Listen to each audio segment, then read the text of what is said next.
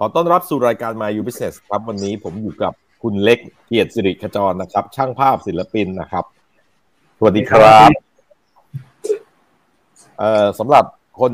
ท่านผู้ชมนะครับ ที่อาจจะยังไม่มีโอกาสได้ชมรายการตอนที่สัมภาษณ์คุณเล็กนะครับ เรามีรายการสัมภาษณ์คุณเล็กไปสองตอนนะครับไปติดตามได้ใน YouTube หรือ Facebook ก็ได้นะครับ รวมถึงแขกรับเชิญท่านอื่น ๆ นะครับ ที่เราได้มีโอกาสพูดคุยแล้วก็ ได้เรียนรู้ประสบการณ์ของเขานะครับ เล็กนี่น่าจะเป็นแขกรับเชิญคนที่ยี่สิบสองยี่สิบสามของรายการเราแล้วผมเดินทางมาไกลพอสมควรเป็นไงครับเล็ก ก็ดีครับพี่ ยังไม่ได้ติดโควิดเลยใช่ไหมโอ้โหพี่ รอดมาได้ โอ้ดีใจดีใจเนาะผมยังก็โชคยังดีไม่อยู่ติดอะโควิดนะครับ เป็นกำลังใจให้สำหรับ คุณผู้ชมและคนอื่นๆนะครับ ที่อาจจะติดก็ถือว่าได้ภูมิคุ้มกันเพิ่มสู่ร่างกายเนาะใครที่ยังไม่ติดก็ขอให้รักษาตัวรอดไว้ย่หรือว่าจริงๆแล้วเลือดเรามันสกปรกอยู่แล้วพี่เชื้อโรคไม่เข้า เออ พี่ก็มีความรู้สึกว่า อาจจะเป็นคนแบบนั้นก็ได้ฉีดวัคซีนกี่เข็มกี่เข็มนี่ไม่ได้รู้สึกรู้สาอะไรเลย คือแบบว่า คนอื่นเขาแบบ เป็นไข้ปวดเมื่อยเนื้อตัวนู่นนั่นนี่พี่รู้สึกว่าโหสงสัยจะแก่จริงอย่างที่คนอื่นเขาบอกคนว่าคนเปื้อนอยู่แล้วอะไรอย่างนี้เออเป็นไงครับ โควิด หลังจากที่เราคุยกันในเอ่อคลิปวิดีโอช่วงนั้นจนถึงตอนนี้ ชีวิตความเป็นอยู่ของเล็กเรื่องการงานหรือต่าง ๆ มีความเปลี่ยนแปลงไปยังไงบ้างไหมครับ ก็ ไม่ได้เปลี่ยนเยอะเออพี่จริงๆแล้ว ช่วงนี้ชีวิตมันก็นิ่งๆแล้วแบบพี่อืมมันก็มันก็ เออส่วนใหญ่ก็ทำงานส่วนตัวครับพี่นะอืมไว้งานก็คือทำงานศิลปะของเราต่อเนื่องไป ใช่ ใช่ครับผม ก็เริ่มมาคิดเกี่ยวกับไองานส่วนตัวมากขึ้นนะครับ เพราะว่ามันก็มีเวลาว่างเยอะแล้วก็ไอเรื่องงานถ่ายคอมเมอร์เชียลมันก็มันก็ เอ่อก็อยู่ตัวของมันมันก็มีซาลงบ้างอย่างเงี้ยพี่ก็เลยมีเวลามาทำไองานส่วนตัวเยอะขึ้น แล้วก็หาทงหาทุนอะไรเงี้ยครับ อืมทราบมาว่างานช่วงหลังๆของเล็กที่เป็นงานคอมเมอร์เชียลลูกค้าเนี่ยงานถ่ายภาพโฆษณาหรืออะไรต่างๆ เนี่ย ก็จะเป็นงานที่ผ่านเอ่อทาง Chamni's Eye สตูดิโอใช่ไหมฮะที่ใช่จะเหมือนกับมีเอา port ที่เราเอา port ไปฝากไว้แล้วเขาก็หาลูกค้าให้เรา ส่วนใหญ่งานที่ได้จาก Chamni นี่เป็นงานประเภทไหนครับถ่ายอะไร ก็เป็นงานโฆษณาเลยครับ เป็นงานโฆษณาผ่านอ่า advertising agency เลยหมายถึงว่าอะไรอะ งานเล็กเนี่ยหลากหลายเนาะทั้งถ่ายแฟชั่น ถ่ายอาหาร ถ่ายสถานที่อินทีก็อะไรอย่างเงี้ยถ้ามาจากชำนี้หลากหลายไหมครับเนี่ยก็ก็ยังหลากหลายอยู่ครับเออชำนี้ก็บางทีก็มีถ่ายอาหารมา ถ่ายพวกหน้าแพ็กเกจ ของขนมขบเคี้ยวก็มีครับอืมอ่าแล้วก็แต่ส่วนใหญ่ที่ได้เนี่ยจะเป็นพวกถ่ายเอ่อโฆษณาเชิงไลฟ์สไตล์ที่แบบว่าอืมมีคนมีดูธรรมชาติอะไรอย่างเงี้ยพี่อืมอืมอืมเพราะว่าเหมือนกับว่าพอร์ตผมมันเป็นทางนั้นนะเขาอืมส่วนใหญ่งานที่ได้ไม่จะเป็นทางนั้น มันก็จะขายง่ายหน่อย ขายลูกค้าง่ายหน่อยเพราะว่า เออมันเป็นภาพที่ลูกค้าเขาเห็นแล้ว แล้วเออถ้าเขามี product ที่อยากได้ไปในสไตล์นั้นมันก็ จะขายง่าย ครับขายพอร์ตง่าย เพราะสังเกตอะว่า เวลาดูงานช่างภาพพอร์ตช่างภาพเนาะหลาย ๆ ครั้งเราจะรู้สึกว่าเสียงกล้องปะไม่ครับพี่ทำไมพี่ได้ยินเสียงตัวเองโอเค เหมือนกับเราจะเห็นว่ามีบางช่างภาพบางคนเนี่ยเขาจะถ่ายรถอย่างเดียวเลยบางคนถ่ายอาหารอย่างเดียวเลย แต่เล็กอะจะมีความหลากหลาย ก็เลย เออ น่าจะดี กว่าไหม เพราะว่าเราจะได้ไม่ซ้ำซากจำเจ แต่ว่าอาจจะมีเรื่องไลฟ์สไตล์คนเนี่ยที่อาจจะเด่นชัดหน่อยสำหรับเล็กฮะคือมันดีไหมมันดีสำหรับผมครับ เพราะว่าผมก็ไม่ชอบทำอะไรซ้ำๆอยู่แล้ว แล้วก็มันก็สนุกในการได้คิดงานที่มันมันหลากหลาย แล้วก็เอ่อ subject มันเปลี่ยนไปเรื่อยๆอย่างเงี้ยแต่ว่าเอ่อสำหรับผมอะในแง่ของ รายได้หรืออะไรอย่างเงี้ยนะผมคิดว่าคนที่ทำอะไรซ้ำๆอะเขาอาจจะงานเยอะกว่าด้วยซ้ำอะเพราะว่า พอทำอะไรซ้ำๆมันก็เป็นภาพจำให้ลูกค้าครับ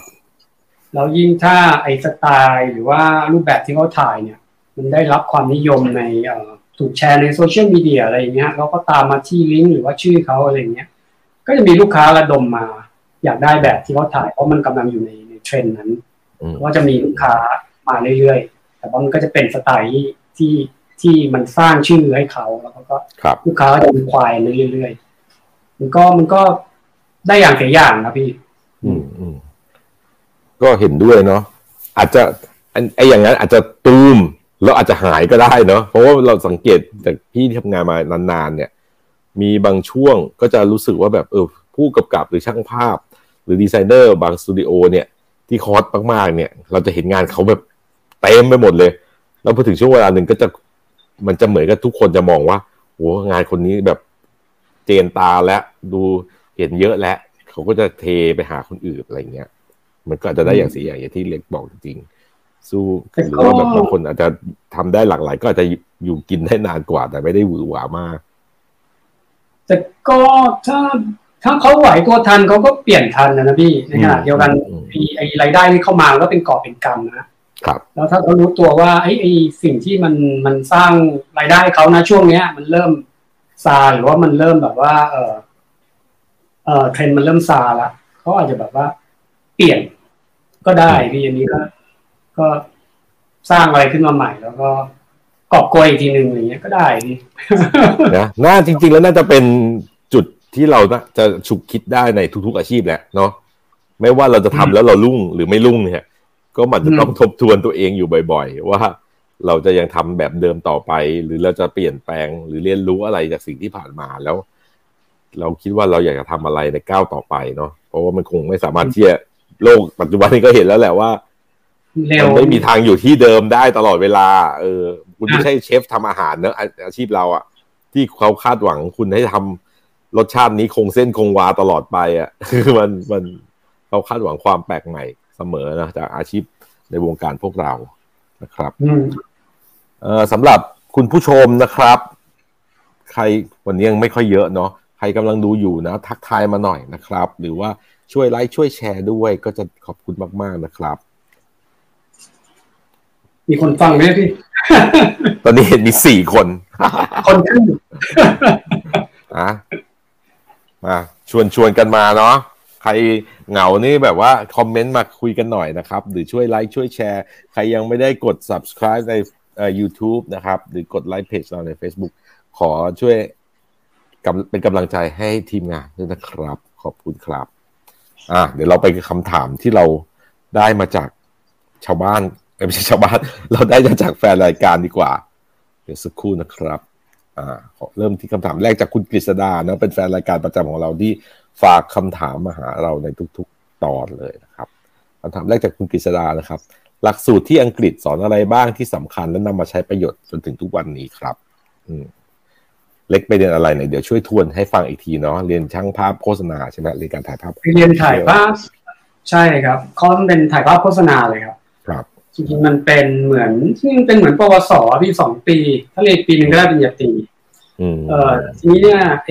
ตอนไปเรียนนะผมก็มี background จบเรียนศิลปะมาอยู่แล้ว ทีนี้ไอจบพื้นฐานจิตรกรรมที่ศิลปากรอืมมันก็มันก็แน่นมันก็แน่นอยู่แล้วฮะไอพื้นฐานที่เรามีนะเรื่องแบบว่าองค์ประกอบศิลป์หรืออะไรนู่นนี่นั่นที่มันต้องใช้ในงานภาพถ่ายทีนี้ไอไอไอส่วนที่ไปเรียนในคอร์ส เนี่ย เอ่อที่ได้เนี่ยก็คือ เอ่อไอที่เราขายคือพวกประวัติศาสตร์ภาพถ่ายแล้วเราก็ไม่รู้ว่า ไอ ไอโซนภาพถ่ายเนี่ยมันมีใครทำอะไรมาบ้างอืมเราไม่รู้เลยมันเหมือนเราเรียนประวัติศาสตร์ศิลป์เอ่อที่ศิลปากรนี่เราก็จะรู้ว่าอ๋อมันมียุคนี้ยุคนี้แล้วใครทำอะไรมาบ้างทีนี้เราก็ไปปรับพื้นฐานทางด้านภาพถ่ายใหม่ที่นั่น ด้วยเอ่อความรู้ที่เขาสอนที่นั่นนะประวัติศาสตร์ภาพถ่ายนู่นนี่นั่น ใครทำอะไรมาบ้าง เอ่อ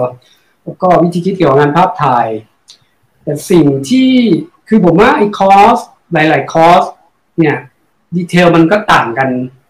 นิดๆหน่อยๆนะฮะถ้าคอร์สมันคล้ายๆกันนอกจากคอร์สที่มันภาพถ่ายที่แตกต่างกัน คนละประเภทมันจะแบบว่าแตกต่างกันเยอะหน่อยทีนี้สิ่งที่ผมคิดว่ามันมันน่ามันมันสำคัญสำหรับผมนะตอนนั้นก็คือ เอ่อบรรยากาศในการเรียนการสอน แล้วก็อาจารย์ผู้สอนเพื่อนร่วมชั้นเรียน คือตรงเนี้ยไอ้รุ่นที่ผมเรียนเป็นรุ่นที่แบบ มันเป็นรุ่นที่ดีอะมันมัน มันเป็นรุ่นที่ดึงกันขึ้นอะพี่อืมเรียนยี่สิบยี่สิบห้าคนเลยเนี่ยพี่ คือบรรยากาศการเรียนการสอนมัน มันทำให้ทุกคนน่ะทำงาน แข่งกันทำงานอย่างเงี้ยพี่แล้วก็ถกกันเรื่องนู้นเรื่องนี้ เวลาแบบว่า เอ่อคิดงานหรือว่า เอ่อทำงานเสร็จแล้วเนี่ย ก็จะมาคุยกัน ก่อนที่จะมี present งานหน้าห้องนะ ก็จะมาคุยกันอะไรเงี้ยมันก็จะเกิดบรรยากาศที่มันมันเป็นบรรยากาศการเรียนรู้อะพี่ส่วนใหญ่เขามาจาก background แบบไหนกันบ้างครับหรือเป็นคนชาติไหนกันบ้างครับ ส่วนใหญ่เป็นคนอังกฤษเลยฮะคอร์สที่ผมเรียนอืมก็มีคนต่างชาติบ้างน้อยหน่อย เพราะช่วงนั้นที่คือผมไปเรียนเอ่อชื่อบอลมาร์ทนะมันอยู่นอกลอนดอนไปสองชั่วโมงเป็นเมืองชายหาดเอ่อก็มีคอร์สผมนี่มีคนอิตาเลียนเรียนอยู่ คนสองคนนี่แล้วก็มีผมเป็นคนไทยคนเดียว แล้วก็มีเอ่อมีน่าจะมีชาติมีสวีเดนอีกอีกคนหนึ่งนะในอืมคลาสอืมอืมก็เออส่วนใหญ่ก็เป็นเด็กที่จบม .6 มาฮะก็มีแก่ๆก็มีอยู่สี่ห้าคน มีแก่สุดก็อายุประมาณสี่สิบตอนนั้นนะฮะทำงานมาแล้วเข้ามาอืมแล้วก็เอ่อ ที่ได้อันหนึ่งก็คือเขาจะมี guest speaker ที่เป็นเอ่อช่างภาพที่มีชื่อเสียงอืมณตอนนั้น แล้วก็ทำงานมาในระดับสากลเนี้ยก็เข้ามาพูด ให้เราฟังเกี่ยวกับงานเขาก็มีถามตอบกันแบบตัวเป็นๆนั่งกันหน้าห้องอะไรเงี้ยมันก็มันก็ดีครับมันก็เราก็ตื่นเต้นด้วยเพราะว่าเออพอรู้ว่าเขาเป็นใครทำงานอะไรมา มันก็ แล้วก็มันก็มามีคำถามอะไรหลังจากเห็นงานเขาเนี่ยเราก็ถามก็ได้ตรง อืมอืมอืมแล้วก็อย่างหนึ่งผมว่ามันเป็นคือเรื่องบรรยากาศ ของความเป็นประเทศอังกฤษนะพี่ ครับมีเวลาเราคือผมอยู่ต่างจังหวัดก่อนอยู่ต่างจังหวัดอยู่ลอนดอนมาก่อนใช่ไหมพี่แล้วก็ไปเรียนที่บอลมาสองปีแล้วย้ายเข้าลอนดอนทีนี้เนี่ยมันเป็นเรื่องบรรยากาศ เอ่อที่มันมีความคิดสร้างสรรค์ตลอดอบอวลอยู่ในสังคมเขาตลอดเวลาพี่อืมอืมเดินแบบ ที่ไอ้ถนนสายช้อปปิ้งที่มีห้างเยอะๆ Oxford Street เนี้ยแค่ไปเดินดู window display window display หัวแตกอืมหัวระเบิดอะพี่ แค่นั้นเองอะแล้วช่วงที่ผม เอ่อ ช่วงนั้นน่ะมันจะมีร้านหนังสือชื่อ Borders มันเป็น chain ร้านหนังสือมีทั่วลอนดอนเลยมีหลายสาขามากเพราะสาขาหนึ่งก็จะใหญ่ แล้วบางสาขาก็จะมีเอ่อถ้าสาขาใหญ่ก็จะมีร้านสตาร์บัคอยู่ในร้านด้วย อืมที นี้เนี่ยพวกผมโอ้ก๊อฟเนี่ยก็ไปนั่งมาจำก็ไปเอาหนังสือนู่นนี่นั่นมานั่งอ่านที่สตาร์บัคอะพี่ ซึ่งมันเป็นมันไม่ได้กั้นห้องอะนะเขาก็มีแบบเคาน์เตอร์สตาร์บัคขายเราก็ไปเอาหนังสือมานั่งที่โต๊ะเปิดดูกัน เป็นตั้งอะไรอย่างเงี้ยพี่ไม่ซื้อไม่เป็นไรฮะเราตั้งซื้อสตาร์บัคมาแก้วหนึ่งดื่มไปเรื่อยๆจนแบบสตาร์บัคหมด แล้วเราก็ต้องกลับบ้านเงี้ยแล้วก็ทิ้งหนังสือไว้ตรงนั้นมีคนเดินมาเก็บให้อืมคือ อันนี้มัน support เรามากๆพี่เพราะเราเป็นนักเรียนต่างชาติอะหนังสือมันแพงอะพี่ครับ เราก็อาศัยตรงเนี้ยในการแบบหาข้อมูลนู่นนี่นั่น มันเป็นบรรยากาศเหล่านี้ที่มันทำให้นอกเหนือจากคอร์สที่ไปเรียนแล้วนะบรรยากาศตรงเนี้ยมันช่วยให้เรา มีเขาเรียกความที่สร้างสรรค์ แล้วก็เอ่อความที่เราอยากจะคิดอะไรสร้างอะไรขึ้นมาตลอดเวลาอย่างเงี้ยแล้วก็มีอีกอันหนึ่งพี่ตอนนั้นโบสถ์ มหาวิหารเซนต์พอลนะครับเป็นโบสถ์ใหญ่ๆอยู่ฝั่งตรงข้ามแม่น้ำเอ่อจาก Tate Modern เนี่ยเขาปิดซ่อม ถ้าตึกปิดซ่อมบ้านเราก็อาจจะเอาพวกเอ่อสแลนฟ้าหรือเขียนมาปิดตึกใช่ไหมพี่แต่ที่นั่นเขาไม่ได้ทำแบบนั้นนะเออเขาเอาแบบแพลนของสถาปนิกที่ออกแบบเซนต์พอลพี่มาขยายเท่าตึกจริงเลย ด้านหน้าเขาขยายด้านหน้า ด้านข้างเขาเอาแผ่นด้านข้างมาขยาย แล้วก็เอาแผ่นนั้นมาปิดตึก ผมเดินไปเห็นแล้วโอ้คือแค่แค่ไซต์ก่อสร้างอะพี่ ยังคิดเลยอะคือมันเหมือนกับว่า คือพราะว่ามาวิทยาลัยเซนต์พอมันอาจจะผมคิดเอาเองนะมันอาจจะสำคัญสำหรับภาพลักษณ์ของเมืองเขาเลยพี่ครับวิหารที่สำคัญมากเนี่ยผมคิดว่าไอสิ่งที่มันสำคัญสำหรับเมืองเขาอะเนี่ยต้องถูกพรีเซนต์ออกมาอย่างดีที่สุด มันเป็นเรื่องหน้าตาของเมืองและประเทศอะอืมด้วยเนี่ยอืมว่าลอนดอนมีนักท่องเที่ยวมาปีปีนั้นไม่มีล้านคนก็เห็นด้วยกับเล็กเลยเนาะเพราะว่าในสาสาขาอาชีพแบบเราอะคนทำงานสร้างสรรค์เนี่ย การที่ไปอยู่ในสิ่งแวดล้อม หรือบรรยากาศที่มันกระตุ้นให้เราคิด ให้เราสังเกต ให้เรารู้สึกชื่นชมอะไรกับสิ่งที่แบบเรารู้สึกเออ มันทำให้เรา ได้มุมมองใหม่ ๆ ได้กระตุ้นให้เราเออมีความพยายาม หรืออยากทำอะไรบางอย่าง ที่มันมีความหมายมากขึ้นนะเนาะถ้าเทียบกับว่าเราอยู่ในสิ่งแวดล้อมดังนั้นเนี่ยถ้าเราไม่ได้ไปอยู่เราอาจจะต้องไปเที่ยว หรือเราอาจจะตอนนี้มันมี Google Earth หรืออะไรต่างเราอาจจะลองใช้เทคโนโลยีเหล่านี้ไปเดินสำรวจไปดู เพื่อเปลี่ยนมุมมองความคิดออกจากอะไรวิถีชีวิตเดิมๆที่เราอาจจะรู้สึกว่าแบบเออมันมันไม่ได้มีความเปลี่ยนแปลง มันไม่ได้กระตุ้นไม่ได้ท้าทายอะไรเราเนาะ จริงไปเที่ยวสักสองอาทิตย์ดูมิวเซียมเขาก็หัวระเบิดเหมือนกันครับผมว่า แล้ววิธีเรียนของที่อังกฤษเนี่ย มันน่าจะมีการพูดคุย วิพากษ์วิจารณ์ หรือการแชร์ความคิดอะไรต่างๆ ในห้องเรียนเยอะกว่า รูปแบบการเรียนในไทยไหมฮะ ก็แน่นอนครับพี่ คือเวลาสอนก็จะถามความเห็นหรือว่าก็แลกเปลี่ยนกัน ใครนักเรียนเขาก็จะไม่กลัวอาจารย์นะถ้าเขาสงสัยแล้วเขาจะถามตรงนั้นนู่นนี่นั่น แล้วโดยเฉพาะตอนที่เราไป present งานหน้าห้องเนี่ยใหม่ๆเราไม่ชินนะระบบที่เราเรียนมันไม่ได้เป็นแบบนั้นเราก็ไปยืน present งานหน้าห้องเราก็ตื่นเต้นแรกๆก็ตื่นเต้นแล้วถ้า เอ่อใครมีคำถามอะไรเขาก็ยิงเข้ามา เราก็ต้องตอบนู่นนี่นั่นอะไรเงี้ยแต่ว่ามันก็มันก็ไม่ได้ คือเขามันอาจจะเป็นธรรมชาติการเรียนการสอนของเขาอยู่แล้วอะทำให้ตรงนี้มันไม่ได้เป็น เป็นปัญหาในการว่าเอ้ยมึงถามนี้มึงแบบว่า มึงไม่แก้ก็บอกว่าเราเออใช่ไหมคือมันมันไม่ใช่บรรยากาศแบบนั้นเนี่ยผมว่ามันเขาอาจจะคุ้นเคยกับวัฒนธรรมแบบนี้อยู่แล้วอืมก็เลยทำให้แบบเราต้องเตรียมตัวให้ดี แต่ว่าอีคอร์สผมมันก็เท่าที่ฟังจากเพื่อนที่เรียนปอโทหรืออะไรเงี้ยผมว่าปอตีหรือปอโทไอ้คอร์สศิลปะจริงๆเนี่ยผมซีเรียสกับผมเยอะเลยคอร์สผมยังแบบ ยังเฉยๆนะพวกนั้นคือแบบเขายิงกันแบบ ยิงกันแบบล่วงนะอืมเพราะถ้าที่ฟังเนาะเราก็เรียนน้อยไม่ได้มีโอกาสไปเรียนต่างประเทศนะแต่เราก็มีเพื่อนๆไปเรียนแล้วชอบถามชอบอะไรเขาอะก็จะมีความรู้สึกว่า หลาย ๆ ครั้งของเราอะ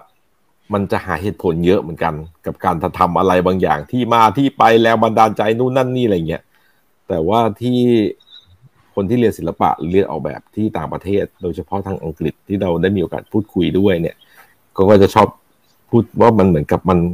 หลายๆครั้งมันเป็นฟีลลิ่งอะเป็นเรื่องของอารมณ์ความรู้สึก ที่มันไม่จะต้องอธิบายแบบเป็นคณิตศาสตร์วิทยาศาสตร์ขนาดนั้นอะว่ามันจะต้องมีที่มาที่ไปแล้วเขา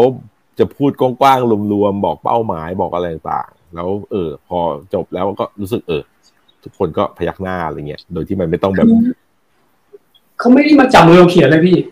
เขาก็สั่งงานแล้วก็แล้วก็ให้เราไปแบบ explore เองนะนี่แล้วนะแล้วพอถึงงานเสร็จก็ค่อยมานั่งคุยกันว่าอะไรยังไงอืมก็ดี ปรับตัวนานไหมกว่าจะไปลื่นไหลหรือแบบว่ารู้สึกแบบไม่ไม่ไม่ไม่กล้าที่จะแบบเออแต่ก่อนอาจจะไม่กล้านะกว่าจะรู้สึกเป็นปกติ ก็ แป๊บหนึ่งที่เพราะว่าจริง ๆ ผมก็ไปอยู่ที่นั่นก่อนสองปีครับไปเรียนภาษาก็พอจะ พอจะไม่กลัวฝรั่งละช่วงนั้นอยู่มาสองปีเรียนภาษาอะไรเงี้ย แล้วก็พอได้คอร์สไปเรียนก็ปรับตัวใช้เวลานิดหน่อยอะก็ก็โอเค แต่ว่าไอตอนยืนหน้าห้องนี้ก็แรกๆก็สั่นนิดนึงเพราะมันไม่คุ้นเนี่ยแล้วมันตื่นเต้นมันไม่ใช่ภาษาเราด้วยเนาะใช่ใช่ ก็ตอนแรกไปก็ยังพูดไม่เก่งแล้ว แล้วก็ตะกุกตะกักเขาพยายามฟังนะนะอือเขาก็เขาก็ดีอะอืมเขาพยายามฟังแล้วก็พยายามเข้าใจเราอืมเพราะบางทีเรา present งานแล้วไอ้เรื่องความคิดที่ซับซ้อนมันก็ยากนะในการอธิบายอืมอยากจะเน้นเนาะว่าหลาย ๆ ครั้งเพราะเราอยู่เมืองไทยเนาะเรามีบรรยากาศที่แบบคนชอบจับผิดนะเรื่องพูดภาษาอังกฤษ หรือพูดภาษาอะไรก็แล้วแต่เนี่ยว่าแบบ ว้ายพูดเก่งพูดผิดใช้คำศัพท์ แกมมาอะไรอย่างเงี้ย ท้ายที่สุดแล้ว ภาษาก็คือเครื่องมือสำหรับการสื่อสารนะเวลาเราไปเจอฝรั่งเจออะไรอย่างเงี้ยก็เหมือนเราเราฝรั่งมาพูดภาษาไทยเขาพยายามพูดอะเราก็ไม่ได้มานั่งสนใจมานั่ง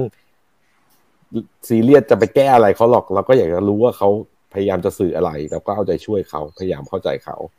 ในทางใช่เดียวครักับนเราพูดภาษาอังกฤษเราก็พูดไม่ถูกหรอก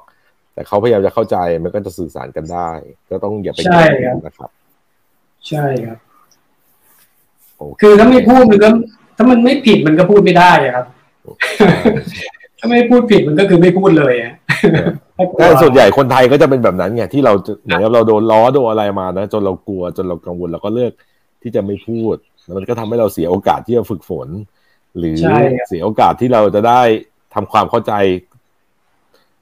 กับคนอื่น ๆ ที่เออ ถ้ามันแค่แบบคุยกันรู้เรื่องแบบไม่ต้องถูกอะ่ะ แต่เราเข้าใจกันอะ่ะพี่ว่ามันก็ทำให้เราได้เรียนรู้ได้เปิดประสบการณ์อีกหลาย ๆ อย่างเลยแหละ อืมใช่มันก็ครัจะบค่อยๆง่ายขึ้นง่ายขึ้นโอ้ยช่วงเรียนภาษานี่สนุกมากพี่มีแบบไม่รู้กี่ชาติอยู่ในห้องเดียวกันแล้วก็แบบพยายามจะคุยกันน่ะ ใช้ภาษามงภาษามือแล้วก็แบบว่าเปิดใช่ติดใช่คุยกันเลยโอ้ยเรื่องช่วงนั้นสนุกมากนะแล้วก็ตอนอยู่บอลมาดก็เพื่อนคนอังกฤษเขาก็ดีๆกันหมดอะพี่เขาครับส่วนใหญ่ก็มาจากต่างจังหวัดเหมือนกันอะไรเงี้ยครับเขาก็ ก็นิสัยดีกันหมดเลยพี่ผมแบบแฮปปี้มากตอนเรียนนี้นั่นนะเขาก็แบบตอนนี้ติดต่อกันอยู่ไหมเพื่อนๆเหล่านั้นเออหลาย ๆ คนก็ติดต่อกันอยู่ครับอืมอืมอืมอืมอืมแล้วก็เอ่อตอนเรียนตอนแรกปีหนึ่งอยู่ดอมแล้วปีสองก็ย้ายออกไปเช่าบ้านอยู่กับเพื่อน ผู้หญิงอังกฤษหมดเลยสี่คน ผมเป็นผู้ชายคนเดียวในบ้าน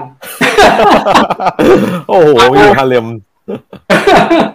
แต่ว่าภาษาอังกฤษไปเร็วเลยเลยพี่ทั้งพูดเอทั้งอฟังใช่ใช่บ้านของเขาอะไรอย่างเงี้ยคือแบบจริงดิตอนนั้นแบบแล้วต้องไปอยู่ในสิ่งแวดล้อมอะที่มันใช่จะทำให้เราแบบ มันจะไม่พูดไม่รู้เรื่องได้ไง ถ้ามันไปอยู่ยี่สิบสี่ชั่วโมง มันต้อง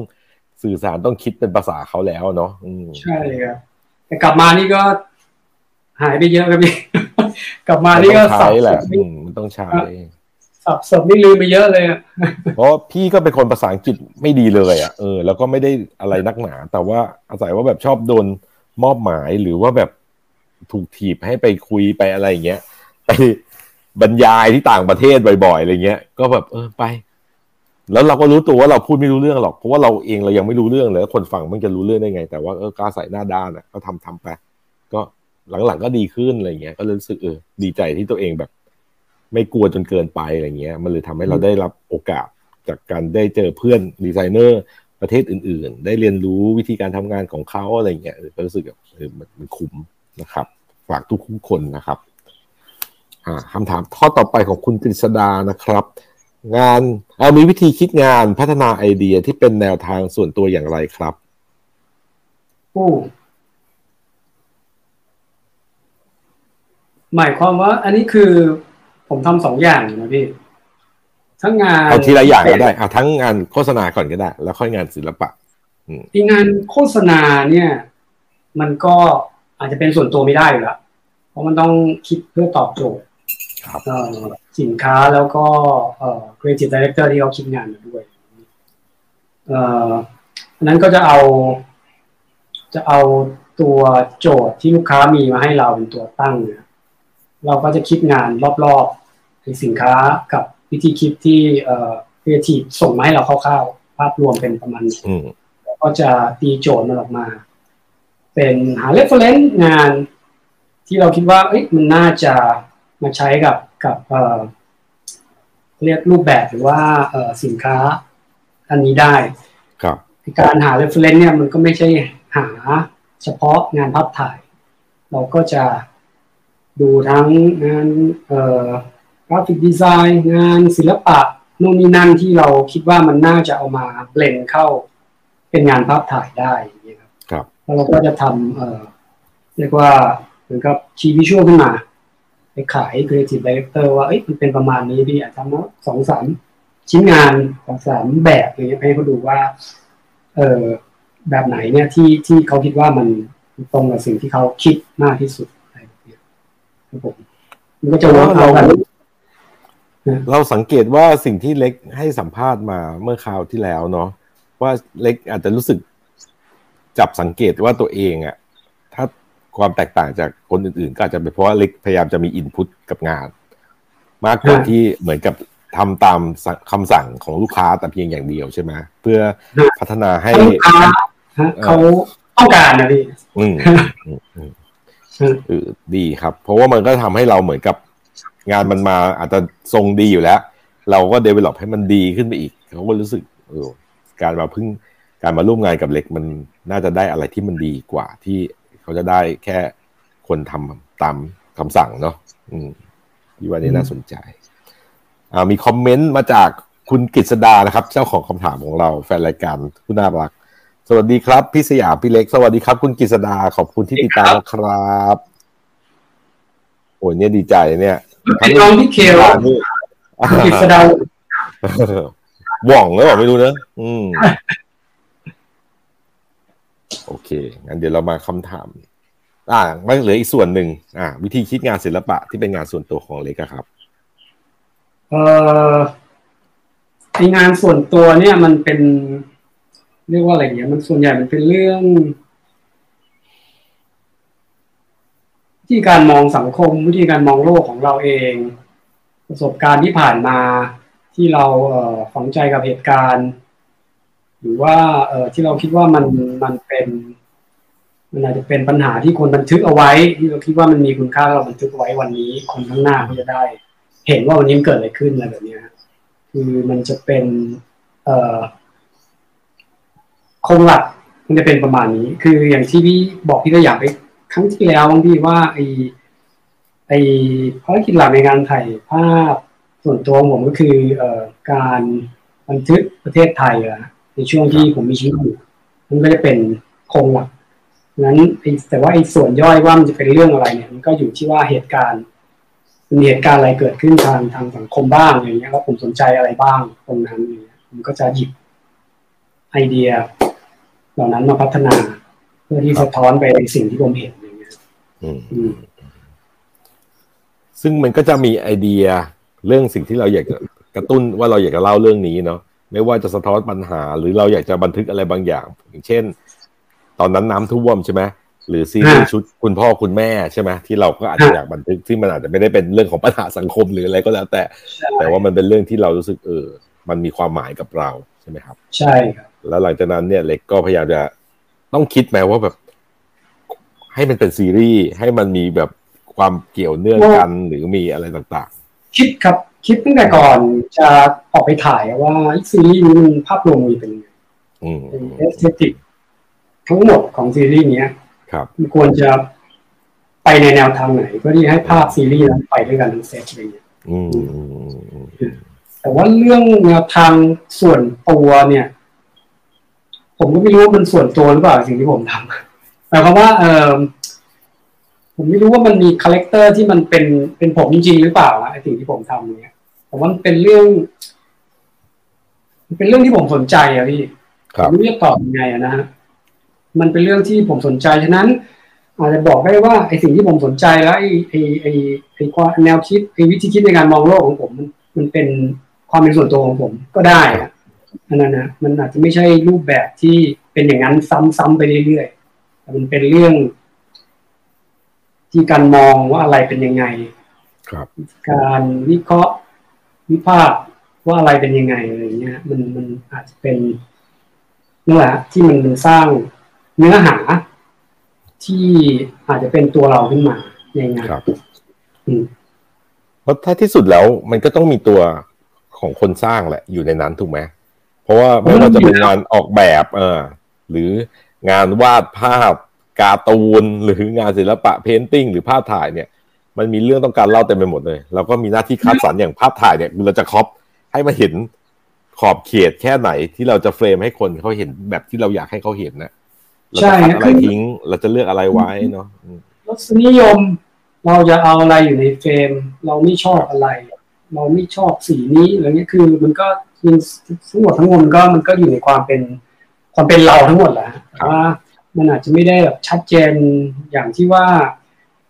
เฮ้ยฉันถ่ายแสงแบบนี้ ฉันก็จะถ่ายแบบนี้ไปตลอดรูปแบบเดียวกันเลยมันก็มันก็ไม่ได้เป็นแบบนั้นนะสำหรับผมอืม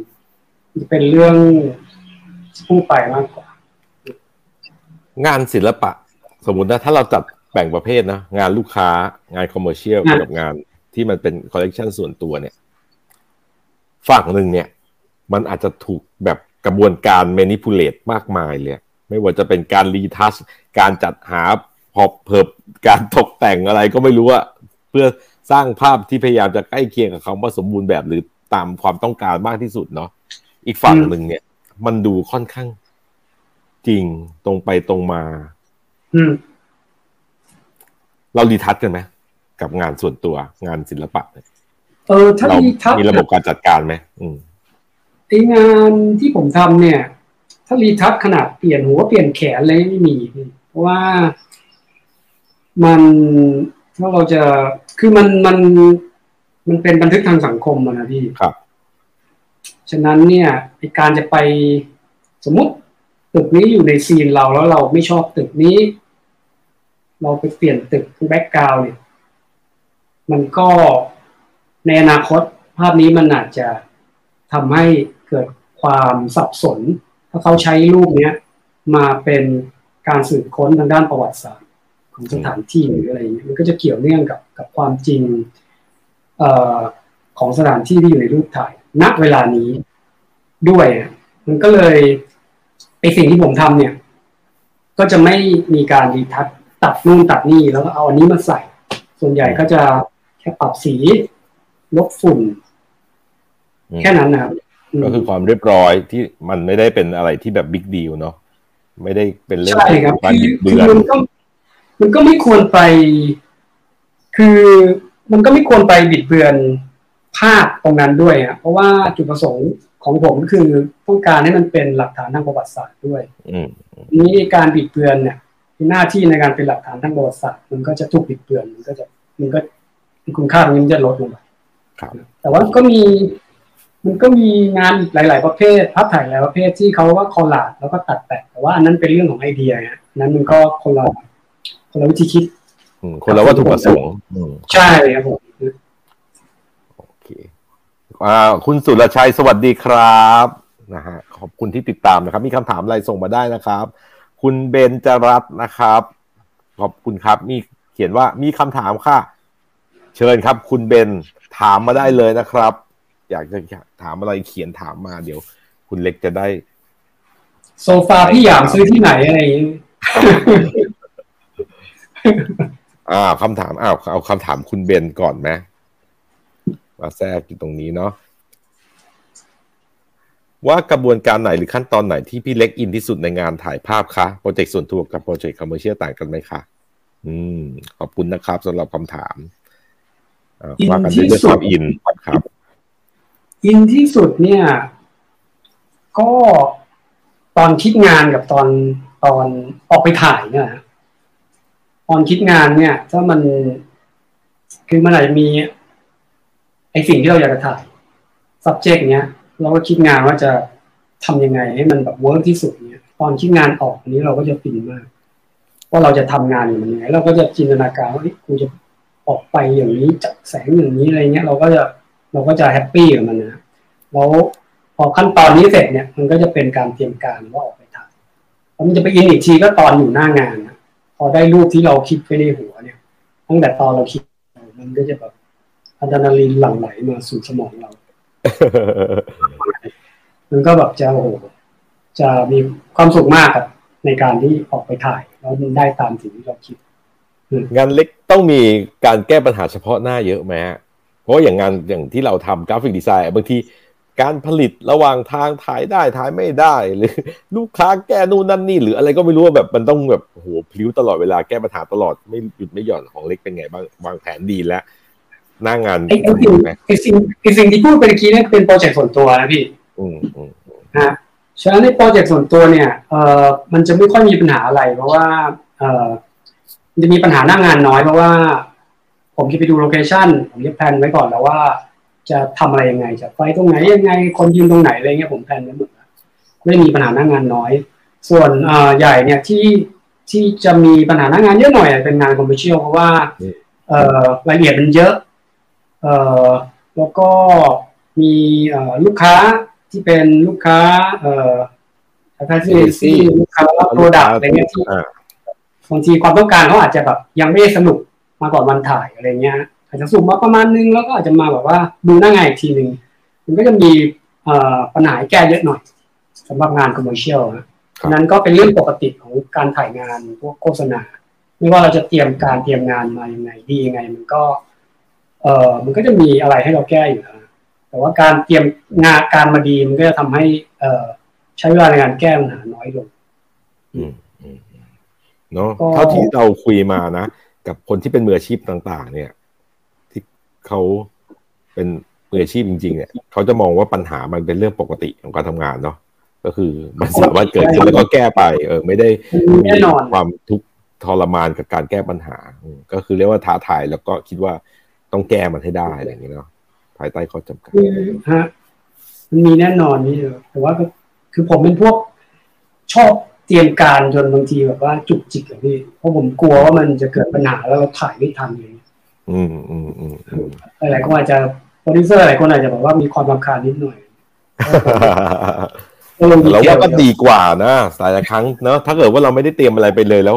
ถึงเวลาเจอปัญหาแล้วเราไม่มีเครื่องมือมากพอ มีเวลามากพอที่จะแก้มันก็แบบ เออ ไปไม่เป็นเหมือนกันใช่พี่ เพราะว่า มันสำคัญนะ เพราะว่าไองานคอมเมอร์เชียลเนี่ย ถ้ามันเลยคิวหมายถึงเงินนะครับ เงินที่เราต้องจ่ายเพิ่ม หรือว่าถ้ามันไม่ได้ลูกตามแผนเนี่ยรีชูดอะไรเงี้ยมันเป็นเงินเป็นทองซึ่งมันไม่ใช่แค่สองพันอะไรครับอ่า คุณเบนมีคำถามมาเพิ่มนะครับ มีแบบคิดได้สเก็ตได้แล้ว พอไปหน้างานมันไม่ได้ไหมคะพี่เล็ก เออ ไปหน้างานแล้วไม่ได้ใช่ไหมไองานส่วนตัวไม่ค่อยจะเป็นนะ แต่ว่าไองานไองานโฆษณาเนี่ย เจอแบบคุยกับลูกค้าแดดออก ไปถึงจริงๆฝนตก อันเนี้ยฮะอันนี้คือสาหัสมาก เคยเคยเป็นสองงานเคยเป็นแบบนี้สองงานเอ่อ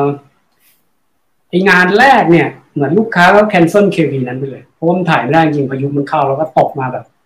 ไม่ลืมหูลืมตา ลูกค้าก็ cancel คุยกับลูกค้า product ว่าเฮ้ยคง cancel KV ไป แต่ว่าอีกอันนึงเนี่ย ฝนตกในแบบที่เราจัดการได้ คือเรารู้แล้วว่ามันจะมีพายุ คือมันมีเอ่อก็ความเป็นไปได้ว่าพายุจะเข้าแล้วไปถ่ายที่ทะเล แล้วก็แพลนไว้แล้วว่าถ้าฝนตกจะทำยังไงแล้วก็มีพวกอุปกรณ์ เอ่อสกรีนแผ่นใหญ่ จะเป็นโครงเหล็กกับผ้าเอาไว้ขึงนะเราก็จะเอาวันนั้นไว้อยู่ข้างบนแบบฝนมันจะตกปอกแปะปอกแปะเราก็ยังถ่ายได้ก็ทำงานได้เราก็จะถ่ายไปทีนี้เนี่ย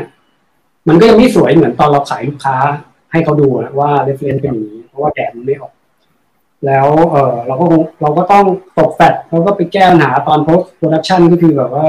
ตอนรีทัชนะซึ่งรูปมันออกมา มันก็ไม่ค่อยดีหรอพี่แต่ว่ามันทำอะไรไม่ได้ เพราะสถานการณ์เป็นแบบนั้น แต่อย่างหนึ่งก็คือเราก็ต้อง เราก็ต้องทำให้มันโอเคที่สุดเท่าที่มันจะเป็นไปได้ในสถานการณ์แบบนั้นอืมอืมเพราะจริงๆ ทุกคนก็อยากจะทำงานภายใต้สถานการณ์ที่เราควบคุมได้เนาะตามที่แผนที่วางไว้อะไรเงี้ยเออแต่ยังเรื่องฟ้าฝนอะไรเงี้ย มันเราจัดการอะไรได้ลำบาก ถ้ามันแคนเซิลแล้วมันไม่มีค่าใช้จ่าย ไม่มีเรื่องเวลาหรือแรงต่าง เข้ามาเกี่ยวข้อง ไม่เอฟเฟกเนี่ย แล้วมันทุกคนก็คงอยาก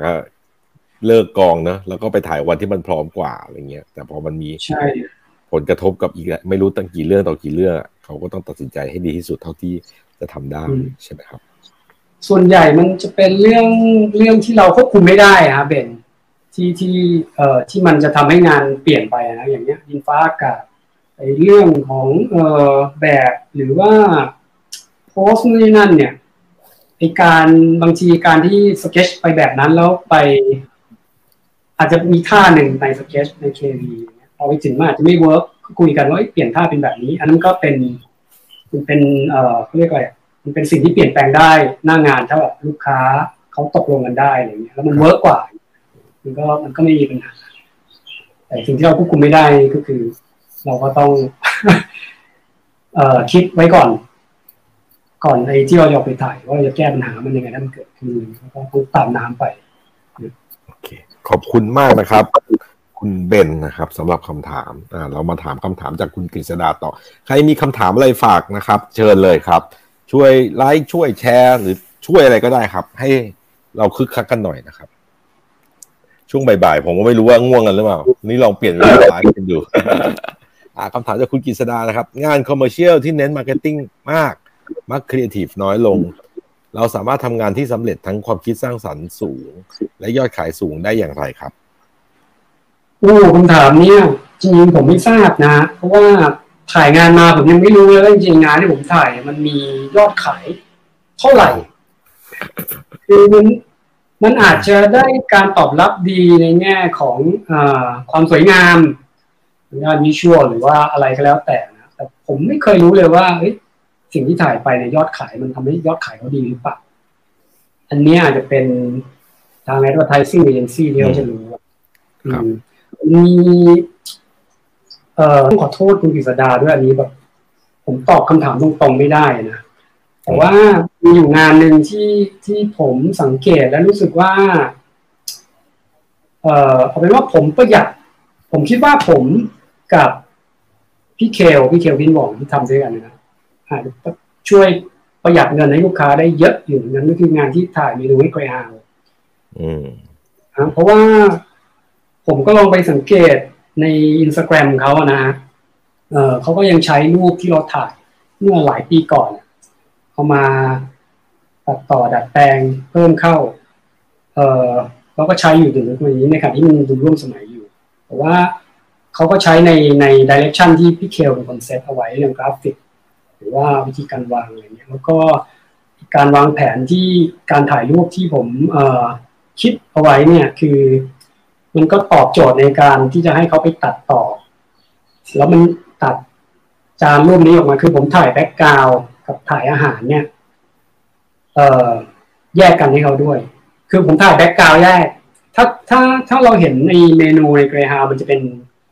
สี splash นะปัจจุบันเนี่ยนะแล้วก็มี พวกอาหารวางอยู่บนแผ่นกระดานที่มีสี splash อันนั้นนะฮะเออผมก็จริงๆก็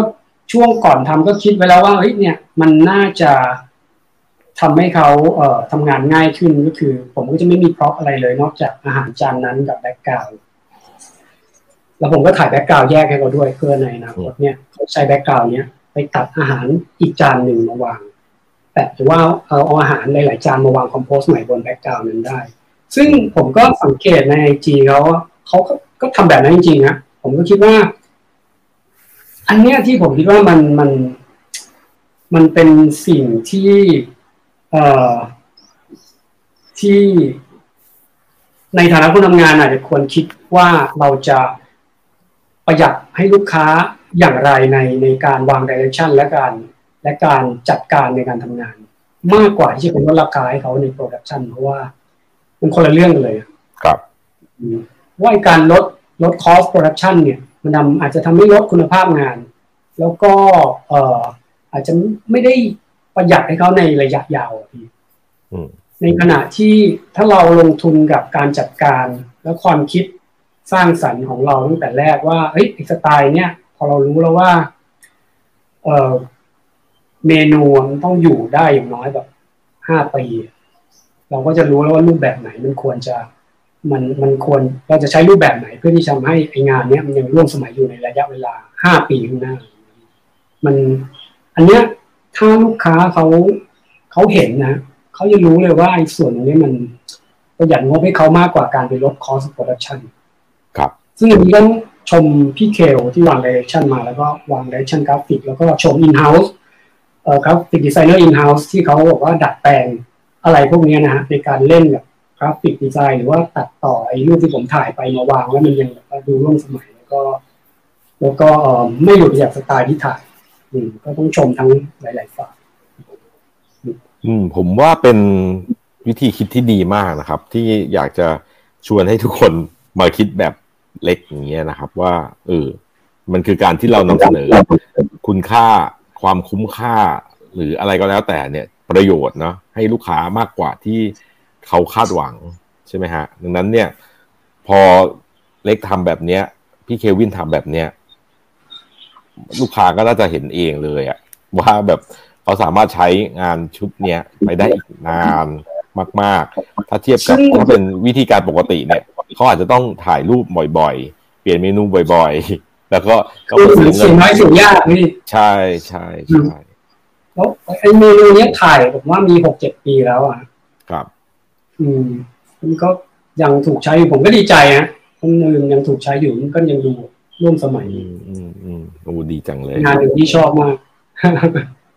เนาะคำถามนี้ของคุณกฤษดาเนี่ย ก็อาจจะตอบยากอย่างที่เล็กบอกแหละ เพราะว่าเราด้วยเล็กเองเนี่ยอาจจะเป็นแค่คน production เป็น part ท้ายๆเนาะที่จะเป็นส่วนหนึ่งของทั้งองค์คาพยพอะว่า เขามีแผนในการสื่อสารยังไง มี media plan ยังไง มีอะไรใช่อื่นๆมีโปรโมชั่นในเชิง marketing อย่างไรอะไรใช่มันอาจจะวัดไม่ไม่ได้ด้วยซ้ำในการครับรายได้จากรูปที่เราถ่าย เพราะว่าอืมเขามีเอ่อแผนทางการตลาดหลากหลายมากมายในการแบบว่าครับเพิ่มยอดขายอืมแต่ว่าถ้าทุก ๆ อันมันถูกคิดมาเป็นอย่างดี แล้วมันทำอย่างดีเนี่ย แล้วมันคาดหวังว่ามันหน้าที่มันสมบูรณ์แบบอะ มันก็ควรจะต้องแบบเออ น่าจะสนับสนุนให้เกิดทางธุรกิจเขามันขายดีขึ้น หรือ marketing มันได้รับการมองเห็น ได้รับการชื่นชมหรือประทับใจคนเห็นมากขึ้นเนาะว่าครับอะขอบคุณนะครับสำหรับคำถาม อ่า มีคุณเรียวใช่ไหมครับ คอมเมนต์มาว่าตอบคำถามได้ดีครับ อ่า คุณเล็กตอบคำถามได้ดีครับ ต้องถามคนที่ขอบคุณที่ติดตามครับขอบเพื่อนผมเองนี่อ่า ครับเดี๋ยว ผมไปจ่ายเงินหลังงานครับยี่สิบาท เขาเป็นคนญี่ปุ่นใช่ไหมครับ นามสกุลเหมือนแบรนด์ขนมปังเลยใช่ไหมฮะลูกครึ่งครับยามาซากิ ขอบคุณที่ติดตามนะครับ ต้องต้องขอบคุณคุณกฤษดาที่ถามคำถามได้เอ่อดีครับ เรา expand คำถามไปได้ให้คำตอบไปได้เยอะ อืมอืมอืมแล้วก็สวัสดีนะครับ คุณพักขวรรณพรขอโทษนะครับ ถ้าอ่านผิด น่าสนใจมากทั้งคำถามและคำตอบเลยค่ะ โอ้ขอบคุณนะครับขอบคุณครับสำหรับคอมเมนต์นะครับขอบ ต้องขอบคุณคุณกฤษดาแฟนรายการของเราสำหรับคำถามนะครับเริ่มๆอ่าคำถามต่อไปนะครับ ในการทำงานจิตรกรรม เพราะคุณเล็กเรียนจบคณะจิตรกรรม ประติมากรรมและภาพพิมพ์ที่มหาวิทยาลัยศิลปากรเนาะในการทำงานจิตรกรรมและภาพถ่ายมีสิ่งใดที่นำมาใช้ร่วมกันได้ครับโอ้เยอะมากเลยนะจริงๆไอ้พื้นฐานทางด้านงานจิตรกรรมเนี่ย อยู่ในงานผมเยอะมากเลย ไอ้อย่างไอ้ Lost Paradise ที่พี่ระยามเห็นหรือว่าไอ้ชุดน้ำท่วมเนี่ยมันเป็นการวางเฟรมมาจากจริงๆ การวางเฟรมจากงาน painting ที่ผมเคยเห็น ครับ แล้วเวลาเราทำงาน paint เนี่ย เราต้องวางโครงสีบรรยากาศ คือมันก็จะถูกถ่ายทอดมาในงานภาพถ่ายเพราะก่อนผมออกไปถ่ายผมก็จะรู้ ผมจะต้องดูว่า แสงระยะแสงกี่โมงที่ผมจะใช้ออกไปถ่ายตอนกี่โมงแล้วแสงเวลานั้นน่ะมันสร้างบรรยากาศประมาณไหน คือคือเนี่ยมันถูก สิ่งเหล่านี้มันมาจากงานการเรียนรู้จากงานจิตรกรรมทั้งหมดเลยการวางคอมโพสิชันการแบบว่าความรู้เรื่องบรรยากาศเรื่องสีเหล่านี้หมดเลยแล้วก็ไอ้วิธีคิดเกี่ยวกับงานศิลปะมันก็มาช่วยในการคิดคอนเซปต์งานภาพถ่ายด้วยอย่างเงี้ยจริงๆแบบไอ้การเรียนศิลปะเป็นพื้นฐานที่ดีมากๆสำหรับการทำงานตรงเนี้ยนะ แต่จริงๆช่างภาพหลายคนเขาก็อาจจะเรียนสถาปัตย์มาเรียนอะไรมา แต่ว่าคือไอ้การที่มี background background ที่แตกต่างไปจากการการศึกษาการถ่ายภาพอย่างเดียวเนี่ย มันมันก็อาจจะมาช่วยเสริมให้มันมันดีขึ้น แล้วก็ภาพถ่ายจะแตกต่างไปตามตามแบ็กกราวความรู้ที่ที่ช่างภาพแต่ละคนเขามีอืมก็เลยอย่างที่คุยกันครั้งที่แล้วที่บอก บอกพี่สยามว่าไอ้ไอ้งานถ่ายภาพมันไม่เคยเกี่ยวกับภาพถ่ายอย่างเดียวอะอืมอืมอืมเพราะองค์ประกอบศิลป์ของภาพอย่าง Lost in Paradise เนี่ยมันเหมือนกับพวกงาน landscape หรืองาน epic แบบคลาสสิกเนาะที่มันมีสเกลของสิ่งแวดล้อมกับตัวเมน subject อะไรอย่างเงี้ย ที่รู้สึกว่าเออมันมันทำงาน ซึ่งกันและกันได้น่าสนใจอย่างเงี้ยซึ่งจะจะเท้าความจริงๆงานภาพถ่าย ตั้งแต่ยุคแรก ๆ ก็ได้อิทธิพลมาจากงานจิตรกรรมนะอืมแรกๆภาพถ่ายมันก็พยายามจะเรียนแบบงานจิตรกรรม เพราะมันยังไม่มีทิศทางที่แน่นอนมันจะไปทางไหนอะไรเงี้ยครับมันก็จะเมื่อไปสังเกตงานถ่ายภาพยุคแรกๆเนี่ยมันก็จะเป็นแลนด์สเคปกว้างๆคนตัวเล็กๆ โดยเฉพาะเอ่อจอห์นทอมสันที่ไปถ่ายประเทศจีนหรือว่ามาที่เมืองไทยอย่างเงี้ยเขาเคยแสดงงานที่เอ่อหอศิลป์เจ้าฟ้าตรงปิ่นเกล้านะนั่นเขาที่ก็คนที่ใช้ฟิล์มกระจกเนาะ สมัยใช่รัชกาลที่สี่อะไรอย่างงี้ป่ะ ใช่ครับผมก็ได้อิทธิพลมาจากเขาด้วยอะฮะคือในการแบบดูงานภาพถ่ายของเขาในยุคนั้น ซึ่งผมเชื่อว่าเขาก็ได้อิทธิพลจากงานจิตรกรรมอีกทีแล้วในขณะเดียวกันเนี่ย ผมก็ได้อิทธิพลมาจากงานจิตรกรรมอยู่แล้วด้วยในฐานะที่แบบเรียนจิตรกรรม งาน painting ของแบบเอ่อ painter หลายๆคนอะไรเงี้ย John Constable หรือว่าเอ่อมีคนผมจำชื่อไม่ได้เพ ราะว่าเวลาเราดูคนที่เขาแบบชอบย่อยออกมาเป็นสูตรสำเร็จองค์ประกอบภาพเนาะอย่างเช่น ไอ้ grid มุมว่าแบบมันตีเฟรมเป็นสามเส้น แล้วก็จุดเด่นมันควรจะอยู่ตรงนั้นตรงนี้ หรือเป็น perspective หรือเป็น parallel หรือ symmetry อะไรเงี้ยเราว่าไอ้พวกนี้จริงๆแล้วมันก็เป็น guideline เนาะแต่ว่าในความเป็นจริงอะ่ะเราก็อัดแอปปรับเปลี่ยนไปเรื่อยๆอยู่ดีใช่ไหมฮะมันไม่ได้มีอะไรเป็นสูตรขนาดนั้น คือไอ้สูตรพวกนั้นนะฮะ มันเกิดขึ้นทีหลังหลังจากภาพถ่ายนั้นมันเกิดขึ้นนะ มันไม่ได้เกิดก่อนนะครับ ครับภาพถ่ายผมมานะ ซึ่งมันก็ดีครับสำหรับเอ่อคนที่เข้ามาเรียนรู้ภาพถ่ายใหม่ๆจะได้รู้ว่าอ๋อมันมีสูตรแบบนี้ด้วยเขาจะได้มีเขาเรียกมีหลักให้จับนะว่าครับวางประกอบภาพกับอีกเส้นในกล้องนี้เรามีเส้นกริดเนี่ย เราจะวางมันยังไง แต่จริง ๆ แล้วพอออกไปถ่ายจริงๆเนี่ย ถ้าเราถ่ายรูปมานานประมาณหนึ่งเนี่ยองค์ประกอบหรือว่าสิ่งเหล่านี้มันก็จะอยู่ในหัวเราอยู่แล้วฮะ ว่าว่ามันควรจะวางองค์ประกอบยังไงสำหรับสำหรับซีนนี้กับสิ่งที่เราอยากจะพูดอะไรอย่างเงี้ยที่มันมันเป็นเรื่องเขาเรียกว่าประสบการณ์และและการฝึกฝนละที่มันอยู่ในหัวเราละอืมโดยอัตโนมัติว่าเราจะเฟรมรูปยังไงแล้วก็ไอ้อันนั้นมันเป็นสูตรสำหรับการศึกษามากกว่า คือเท่าที่ผมทราบเนี่ย คนที่ออกไปถ่ายก็จะไม่มีใครมานั่งแบบว่าเปิดดูว่าอ้อะไรมันต้องอยู่เฟรมมุมบนมุมล่างเงี้ย นนั้นสำหรับทำสูตรขึ้นมาสำหรับการศึกษามากกว่าครับผมครับ เพราะว่าหลาย ๆ คนที่เราทำงานศิลปะเนอะเราก็รู้สึกว่าสูตรอะมันยังไงมันก็มีไว้สำหรับแหกแหละกฎต่างๆ ทางศิลปะเออเพราะฉะนั้นเนี่ยถ้าเราจะทำตามนั้นเป๊ะๆแล้วทำมันอย่างต่อเนื่องยาวนานหรือเนี้ยงานมันก็อาจจะดูธรรมดาน่าเบื่อไปด้วยซ้ำอะไรเงี้ยอันนั้นเนี่ยอืมมันก็คือค่อยๆ ปรับเปลี่ยนไปเนาะจากประสบการณ์จากมุมมองของแต่ละคนนะครับ โอเค คำถามต่อไปนะครับ ภาพถ่ายที่ดีมีลักษณะอย่างไรครับ โอ้อันนี้ยาก มันไม่มีสูตรสำเร็จว่าไหนคือภาพถ่ายที่ดีอะครับ อยู่ที่ว่าอีบริบทที่เราไปอยู่และภาพถ่ายนั้นมันอยู่อะ มันเป็นยังไงอะพี่ อย่างเช่น ยังไงดี ภาพถ่ายที่เป็นคอนเซ็ปต์ จ๋าๆเลย อาจจะถ่ายออกมาไม่ได้สวยคอมโพสอาจจะไม่สวยแสงอาจจะสาดแบบว่าตรงๆ แต่ว่ามันไปอยู่ในบริบทที่ เอ่อคนในบริบทนั้นเนี่ยเขาต้องการ เอ่อความคิดมากกว่าความสวยงาม ครับผมว่าอันนั้นก็อาจจะเป็นภาพถ่ายที่ดีได้ในบริบทนั้นในขณะเดียวกันงานที่เป็นอย่างพวกพิก t o เรียลที่เอ่อ ถ่ายแลนด์สเคปสวยๆเลย เทคนิคปริ้นแบบดีๆเลยอะไรอย่างเงี้ย มันก็อาจจะถ้าไปวางในบริบทที่เขาต้องการความคิดอะไอภาพที่เป็นพิก t o เรียลนี้ ก็อาจจะไม่ใช่ภาพที่ดีก็ได้ในขณะเดียวกันถ้ามาอยู่ในบริบทที่คนก็ชอบภาพพิก t o เรียลความเป็นคราฟของงานภาพถ่ายแล้วเอาไอ้งานที่ศาสตร์แต่องค์ประกอบไม่สวยเลย แต่มีความคิดที่ดีมากเลย ไปวางในงานบริบทของไอ้พวกพิก t o เรียลงานนั้นก็อาจเป็นภาพถ่ายที่ไม่ดีก็ได้ คือมันมันมันไม่มีสูตรสำเร็จสูตรสำเร็จอันเดียวสำหรับภาพที่ดีอะพี่มันมันมี section ของภาพถ่ายเยอะแยะเต็มไปหมดอย่างเงี้ยมันคือมันมีเซตในการให้คุณค่าของงานภาพถ่ายแต่ละประเภทอืมอืมด้วยอย่างนี้คือคือแต่ถ้าถามผมเนี่ย ภาพถ่ายที่ดีสำสำหรับผมเนี่ยส่วนตัวก็คือ ผมคิดว่ามันก็ควรจะมา เอ่อมีความคิดที่แข็งแรงนะพี่แล้วก็มีเอ่อไอ้ aesthetic ที่ที่ดีที่เอ่อตอบโจทย์กับความคิดที่ที่มันที่มันที่คนถ่ายต้องการนำเสนอมันไม่จำเป็นจะต้องแสงสวยงามก็ได้แต่ว่าถ้า aesthetic นั้นมันมันตอบโจทย์ในการเล่าเรื่องว่าเราจะพูดอะไรมัน เป็นภาพที่ดีเนาะมันก็มีหลายหน้าที่เนาะตั้งแต่แบบว่ามันแบบบันทึกเหตุการณ์ณ moment นั้นๆ เหมือนภาพข่าว เหมือนไอ้ภาพสารคดีอะไรเงี้ย ซึ่งมันอาจจะไม่สวยแต่แบบโหมึงกดได้ยังไงวะเซียววินาทีนี้แล้วมันแบบ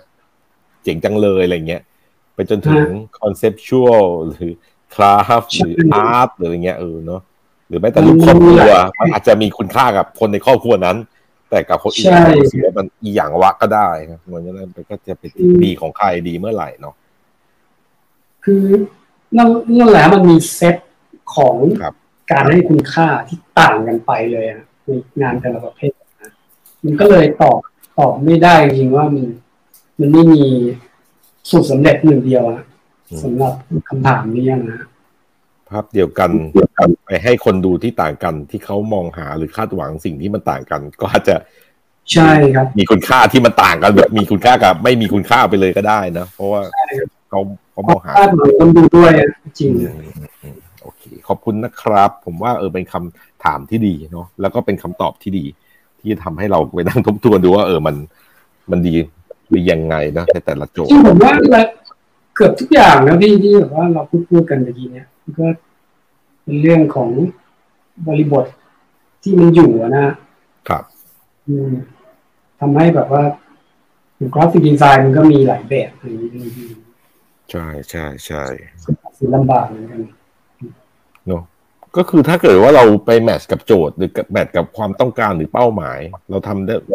มันตอบโจทย์นั้นอะไรเงี้ย มันก็อาจจะถือว่าดีในระดับที่มัน มันก็ดีกว่าที่มันไม่ตอบโจทย์นะเออเออครับ โอเค อ่า ขอบคุณนะครับ อ่า เดี๋ยวจะมีคำถามจากคุณนรุดลนะครับนรุดลขอบคุณนะครับสำหรับคำถามคุณเล็กคิดเห็นยังไง เรื่องงบประมาณ production ภาพนิ่งในยุคนี้ที่ถูกลด budget ไปอย่างมาก จะ balance คุณภาพของงานยังไงระหว่างงบประมาณที่มีกับคุณภาพของงานที่อยากได้ครับ คุณเล็กจัดการอย่างไรครับ FC ครับ ขอบคุณนะครับสำหรับคำถาม นี่นามาด้วยเนี่ยนามาอ่าขอบคุณนะครับ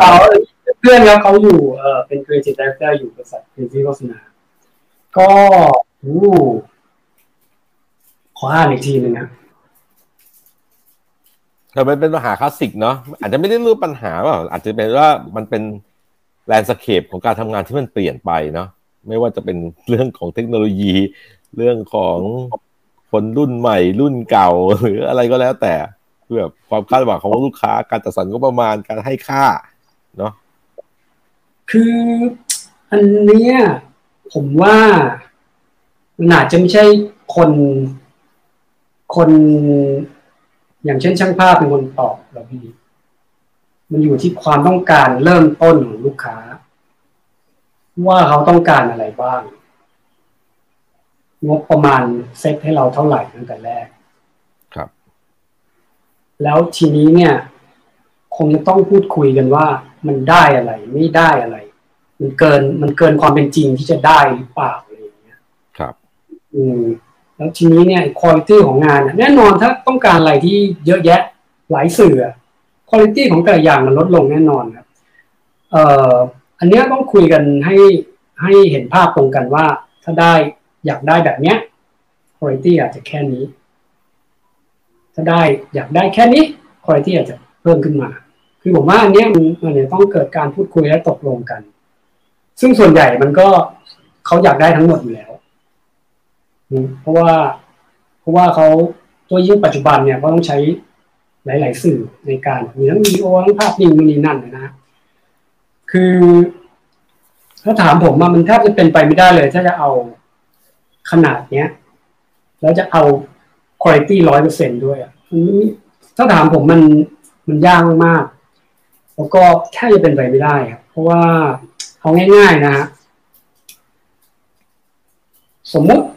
ถ่ายหนัง โฆษณา จาก budget จากไอการที่ถ้าสมมุติเราจะไปลดความต้องการลูกค้าเหลือเท่านี้เราอาจจะได้ focus puller คือคนโฟกัสรูป โฟกัสรูปหน้างาน โฟกัสไอเอ่อกล้องหน้างานเนี่ย คือตอนถ่ายหนังก็มีตากล้องมี focus puller ทำงานแยกกันเราจะได้ focus puller ที่แบบว่าโคตรเทพเลยโฟกัสหลุดโฟกัสไม่เคยหลุดเลยเงี้ยพี่ ค่าตัวห้าพันกับถ้าเราถูกลดงบประมาณเพราะว่าลูกค้าต้องการอย่างเนี้ยเราอาจจะต้องไปจ้างลำดับที่สาม focus puller ที่มีความสามารถลำดับต่ำลงไปอีกสองขั้น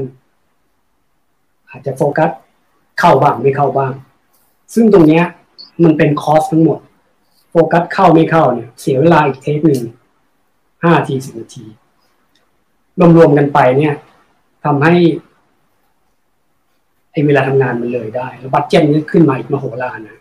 คือตรงเนี้ยผมคิดว่าส่วนใหญ่ลูกค้าก็ไม่มอง อาจจะมองไม่เห็นอาจจะไม่มองเลยซ้ำเพราะว่าไอ้งบประมาณที่ที่ที่บางทีคนทำ production set ไป เราคิดว่ามันเหมาะสมในระยะเวลาการทำงาน เวลาไทยเราต้องการคนที่มีคุณภาพในการทำงาน เพราะเวลาทำงานเนี่ยสั้นลงถ้ามีเวลายาวเราอาจจะเราอาจจะอนุญาตให้แบบว่าคนค่าตัวน้อยลงความสามารถเก่งไม่เท่าอีกคนหนึ่งมาทำได้เพราะเรามีเวลามากขึ้น แต่ส่วนใหญ่มันจะไม่เป็นอย่างนั้นนะคืออันเนี้ยมันมันจะเป็นสิ่งที่ตรงกันข้ามตลอดเวลางบประมาณกับ กับคุณภาพนะอันเนี้ยเออผมว่ามันต้อง balance ให้มันเจอกันตรงกลางนะก่อนที่จะออกไปทำงานเนี่ยนะถ้ามันทำได้นะว่าเฮ้ยปริมาณงานเนี่ยลดมานิดนึงได้ไหมเราจะได้แบบคุณภาพที่มันโอเคนะไม่ใช่แบบเนื้องานแบบ ขนาดเนี้ย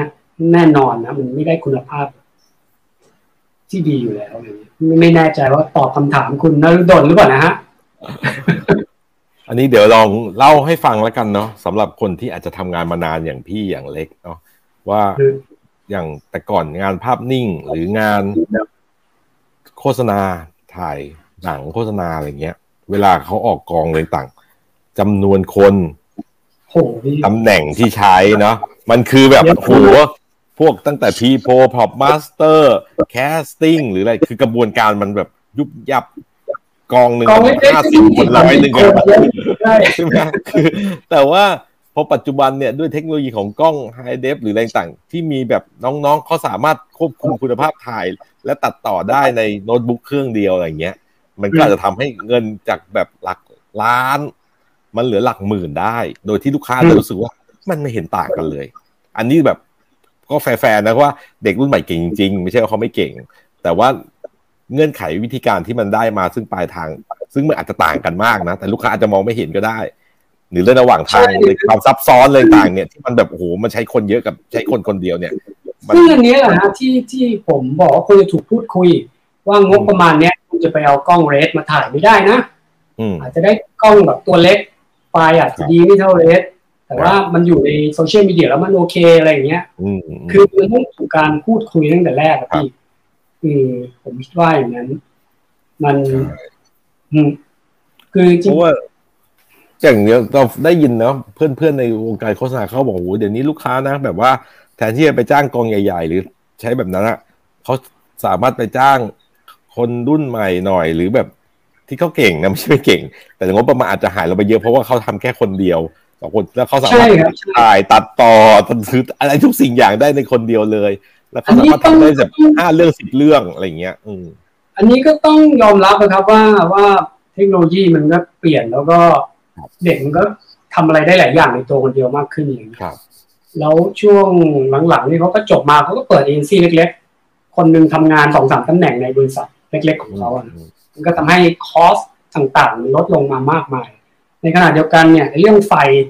ในการถ่ายหนังเนี่ยโหมันก็ไม่ต้องใช้แบบ LED แบบไฟดวง ขนาดโมโหลานที่แบบว่าออกกองทีแบบ มีช่างไฟยี่สิบคนปั่นไฟ อืมเดี๋ยวนี้มันมีแบบพวกเอ่อไฟ LED ไฟอะไรที่มันแบบ ซื้อกันเองได้ฮะมาถ่าย ในการลดคอสเยอะลงไปมากนะถ้าไม่ได้งานที่ต้องอการเขาเรียกคุณภาพในขนาดแบบว่า ขึ้นเอ่อในระดับโฆษณาใหญ่ ๆ จริง ๆ อะไรเงี้ย ก็คงแบบเดี๋ยวนี้ก็เป็นกองเล็กๆถ่ายกันเยอะเนาะ มันก็เลยเป็นเรื่องที่ยากว่าเราจะทำให้ลูกค้าเขาเข้าใจเรื่องงบประมาณกับสิ่งที่เขาจะได้ หรือกับจำนวนทีมงานว่างบที่เขาลงใส่ลงไปเนี่ย มันไปอยู่ที่ไหนบ้าง แล้วมันการันตีเรื่องความเสี่ยงหรืออะไรยังไงเนาะเพราะว่าใช่อันนี้รายละเอียดเยอะไอ้ไอ้การออกกองอะ เราต้องมีเผื่องบประมาณความเสี่ยงอื่นเข้าไปในเข้าไปในบัตเจ็ตด้วยอะพี่ เพราะว่ามันจะเราจะโค้ดพอดีไม่ได้อะ คือโค้ดพอดีนี่โอกาสเจ็บตัวก็อาจจะสูงอะไรอย่างเงี้ยครับก็เลย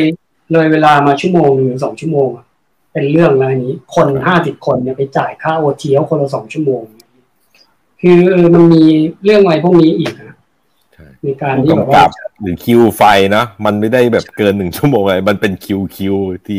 หลาย ๆ ชั่วโมงอย่างเงี้ยก็ต้องแต่อันนี้เป็นมุมมองของพวกเราคนทำงานนะพี่อืมก็อยากจะฟังในมุมมองของลูกค้าเหมือนกันนะครับ อืมเพราะว่าคุณนฤดลนี่จริง ๆ ส่วนใหญ่ก็จะเป็นลูกค้านะครับเขาเป็นครีเอทีฟก็เราว่ามันก็เป็นช่วงที่เราต้องปรับตัวกันทุก ๆ ฝ่ายเนอะทั้งลูกค้าทั้งใช่รุ่นใหม่ รุ่นเก่า หรือแม้แต่สตูดิโอใหญ่โตหรืออะไรเงี้ย มันก็ต้องแบบเพราะมันเป็นยุคที่ต้องรีดความสามารถออกมาจนแบบตัวแห้งนะฮะเพื่อที่จะตอบโจทย์ลูกค้าให้ได้ทั้งหมดที่เขาต้องการ การแข่งขันก็สูง อืม โหดโหดโหดอะเราก็ต้องปรับกันไป เรียนรู้กันไปครับ ขอบคุณนะครับสำหรับคำถามนะครับคำถามต่อมา ขอทราบวิธีการส่วนตัวเวลาคิดงานไม่ออกครับ อืมไอไอพวกงานคอมเมอร์เชียลเนี่ยถ้าคิดงานไม่ออกเนี่ย ผมก็จะ คือคิดตัวงานไม่ออกเนี่ยผมจะคิดก่อนว่า ผมไม่อยากจะทำอะไรอืมในงานเนี้ยผมไม่อยากถ่ายแบบไหน มันก็จะคอยสโคปแล้วว่าสโคปมันจะเล็กลงแล้วว่าไอไอทิศทางที่เราจะไปมันเป็นประมาณไหนนะก็จะคิดแบบนั้นก่อนรูปแบบนี้นะแบบหน้าตาแบบนี้ไม่เอาเพราะว่านู่นเพราะว่านี่ product มันเป็นอันนี้อะไรเงี้ยมันไม่ควรจะไปในแนวทางนั้นอืมแล้วพอไอคิดเรื่องสิ่งที่เราไม่อยากทำได้เนี่ยไอ้อื่นๆมันก็ อาจจะตามมาตอนเราแบบอ่านเล่นงานเนี่ยเพราะเราเรามี direction ที่แคบลงอืมแล้วก็น่าจะสนใจมากจากยี่สิบอย่างเงี้ย เราตัดไปสิบมันก็จะเหลืออีกสิบที่เราคิดว่าเอ้ยมันน่าจะไปได้มันก็จะแบบมันก็จะตัดสินใจได้ในท้ายที่สุดแล้วว่าไอ้อันไหนมันมันมันดีที่สุดสำหรับงานชิ้นนี้อืมอืมอืมอืมผมชอบวิธีคิดนี้นะเหมือนกับว่าทั้งงานรูปแบบเดียวกัน คนอื่นเขาทำแบบนี้มาแล้ว แล้วก็เลือกที่จะงานที่จะทำซ้ำคนอื่นออกไปก่อน เราจะได้แบบเออเป็นสิ่งที่ผมทำเลยพี่สยามคือรับงานเนี่ยผมเสิร์ชก่อนเลยใครทำอะไรมาบ้าง แล้วก็ เออจะไม่ทำแบบเขาอะไรอย่างเงี้ยอืมพยายามไม่ทำแบบเขาถ้าลูกค้าไม่ได้ต้องการจริงๆนะครับมันก็จะมีแบบว่าลูกค้าที่เขามีคีย์วิชวลมาเสร็จเรียบร้อยแล้ว เราขยับไม่ได้ก็ก็ต้องทำตามนั้นนะอืมอืมอืมว่าท้ายสุดเราก็ เป็นอาชีพบริการเนาะใช่ก็ให้บริการตามโจทย์ของเขาไปเนาะฮะโอเค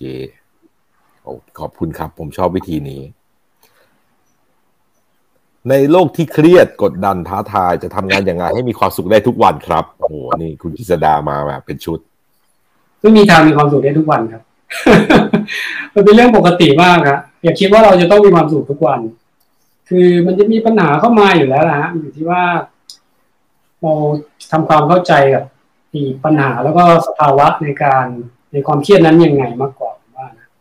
มันคือถ้าถ้าบอกว่าผมมีความสุขทุกวันผมก็โกหกอะเอาจริงๆ แต่ว่า แต่ว่า เอ่อที่มันยังทำอยู่ได้ก็เพราะว่ามันมีเอ่อคงเป็นแพชชั่นบางอย่างในสิ่งที่เราชอบถ่ายภาพนะแล้วก็แล้วก็เราก็มองเห็นว่าปัญหาเหล่านั้นเนี่ย มัน มันเป็นเรื่องเล็กน้อยกับเทียบกับสิ่งที่เราทำอะเทียบกับสิ่งที่เราอยากทำแล้วอยากว่าแก้โจทย์นู่นนี่นั่นอะไรเงี้ยคือ คือเครียดกดดันท้าทายเป็นเรื่องปกติ ที่ต้องเจออยู่แล้วผมว่าทุกงานนะอยู่ที่ว่าเราจะเรามีทัศนคติในการดีลกับสิ่งเหล่านั้นยังไงมากที่ทำให้เราไปต่อได้เดี๋ยวผมขอแชร์ของผมนะ ว่า คือผมอะอาจจะต่างจากเล็กเล็กน้อย ตรงที่เราอาจจะมีเป้าหมายว่าเราอยากจะมีความสุขทุกวันอืมดังนั้นเนี่ย ถ้าโจทย์มันคือแบบเราอยากมีความสุขเนี่ย ไม่ว่าจะเจออะไรที่เครียดกดดันท้าทายหรือปัญหาอะไรอย่างเงี้ยก็พยายามหามุมที่จะทำให้เราสุขได้ทุกวันให้ได้อะมันคือเรื่องแบบเพราะว่าเรารู้สึกว่าเออถ้าเราตั้งเป้าว่าเราอยากจะมีความสุขเนี่ย บางทีระหว่างที่คุยกับลูกค้าแล้วมีปัญหาหรืองานมีปัญหาอะไรเครียดๆ เราอาจจะหามุมอะไรในการมองมันให้มันเป็นเรื่องตลกบ้าบอประชดชีวิตหรืออะไรสักอย่างเนี่ย แล้วเราก็อาจจะหัวเราะกับมันกับเรื่องที่แบบมันไม่น่าจะหัวเราะออกได้เลย แล้วเราก็มีความสุขเล็ก ๆ ในโมเมนต์นั้นได้เลยอะไรอย่างเงี้ยในความคิดผมนะเออบอกว่าแบบบางครั้งโหลูกค้ามีปัญหาเยอะแยะเลยเฮ้ยแต่วันนี้กูแพ้ไปแปดแต่กูชนะหนึ่งว่ะกูก็ happy อะไรกันที่บอกว่าสมมติก็เป็นไปได้ว่าแบบเออมันมันก็โลกสวยอะทำให้เราแบบเออ หามุมมองที่เราถ้าเรามีเป้าหมายว่าเราต้องการมีความสุขนะผมว่า เราจะได้ไม่ไม่มองฝั่งทุกข์ไงถ้ามันทุกข์สักแปดเนี่ยแล้วเราสุขแค่หนึ่งอะอันนี้คือเราแพ้แล้วนะเว้ยเพราะว่ามันทุกข์ทุกข์มันเยอะกว่า แต่ถ้าเรารู้สึกว่าเฮ้ยกูมีความสุขกูฟินแล้ววันนี้กูชนะหนึ่งเว้ยนึกว่าจะแพ้ด้วยอะไรเงี้ย อันนี้ก็แฮปปี้ได้นึกออกไหมคือเราว่ามัน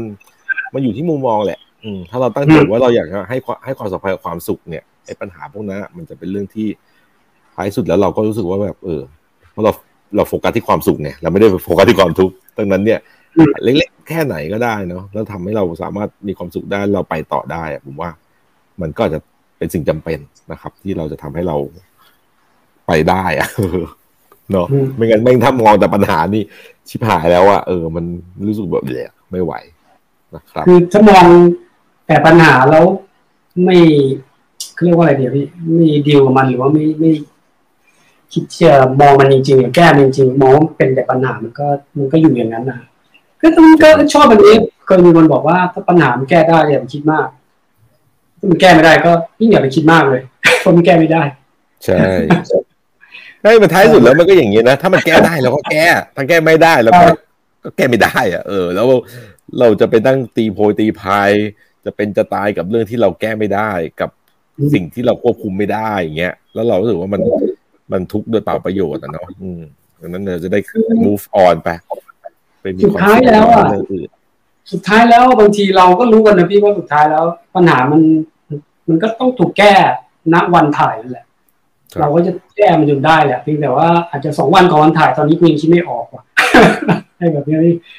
บางทีแบบคิดไปถึงตอนจบว่ามันจะโอเคอะมันก็น่าจะลดความเครียดได้นะผมว่าเอาแบบถึงที่สุดนะต่อให้มันพังชิบหายวายป่วงนะ เดี๋ยวมันก็ผ่านไปแหละ มันก็จะเป็นแค่บาดแผลที่เราจะต้องเรียนรู้และจดจำแล้วเราก็เออกูอย่าพลาดแบบคราวที่แล้วแล้วกันว่าแบบโอ้เสียหมาเลยว่ะกูไม่น่าตัดสินใจแบบนั้น กูไม่น่า ถ้ามีชุดนี่ต้องมีงบถ้ามีชุดนี่ต้องเงินหนานะใช่ไหมนี่ยังไงเราก็ต้องแบบมองเลวร้ายที่สุดอะที่มันจะเกิดขึ้นได้อะแล้วรู้สึกว่าเออถ้าแบบว่าเราเรารับมือกับมันได้เนี่ย เรื่องอื่นๆน่าจะแบบว่า เออ ไม่เท่าไหร่หรอกเราว่านะ โอเค ขอทราบหนังสามเรื่องที่ถ่ายภาพสวยในสายตาของคุณเล็กครับโอ้ผมมีหลายเรื่องมากเลยอ้าวมาว่ามาเกินก็ได้ครับ ผมชอบปารีสเท็กซัสของวิมแวนเดอร์วิมแวนเดอร์คนถ่ายชื่อโรบบี้มูลเลอร์ชอบวิงออฟดีไซน์ของวิมแวนเดอร์เหมือนกัน ชอบ In the Mood for Love ชอบเอ่อหหนังไทยล่าสุดนี่เลยฮะพยาโศกพิโยกค่ำอันนี้เลยผมว่านี่ไม่เคยได้ยินเลยครับสู้ต่างชาติได้แบบไม่มีปัญหาเลยวิชวลสวยมากแต่ว่าถึงแม้ว่าหนังจะดูยากเข้าใจยากนี่แต่ว่าเรื่องวิชวลสวยมากมีหนังพิเจอร์แสงศตวรรษอะไรเงี้ยพี่พวกเออภาพนิ่งจากหนังของอังเดรทาร์คอฟสกี้ แต่ผมยังไม่เคยดูหนังของทาร์คอฟสกี้นะ แต่ว่าผมมารู้จักทาร์คอฟสกี้จากหนังสือภาพถ่ายโพลารอยด์ที่เขาที่เขาออกมา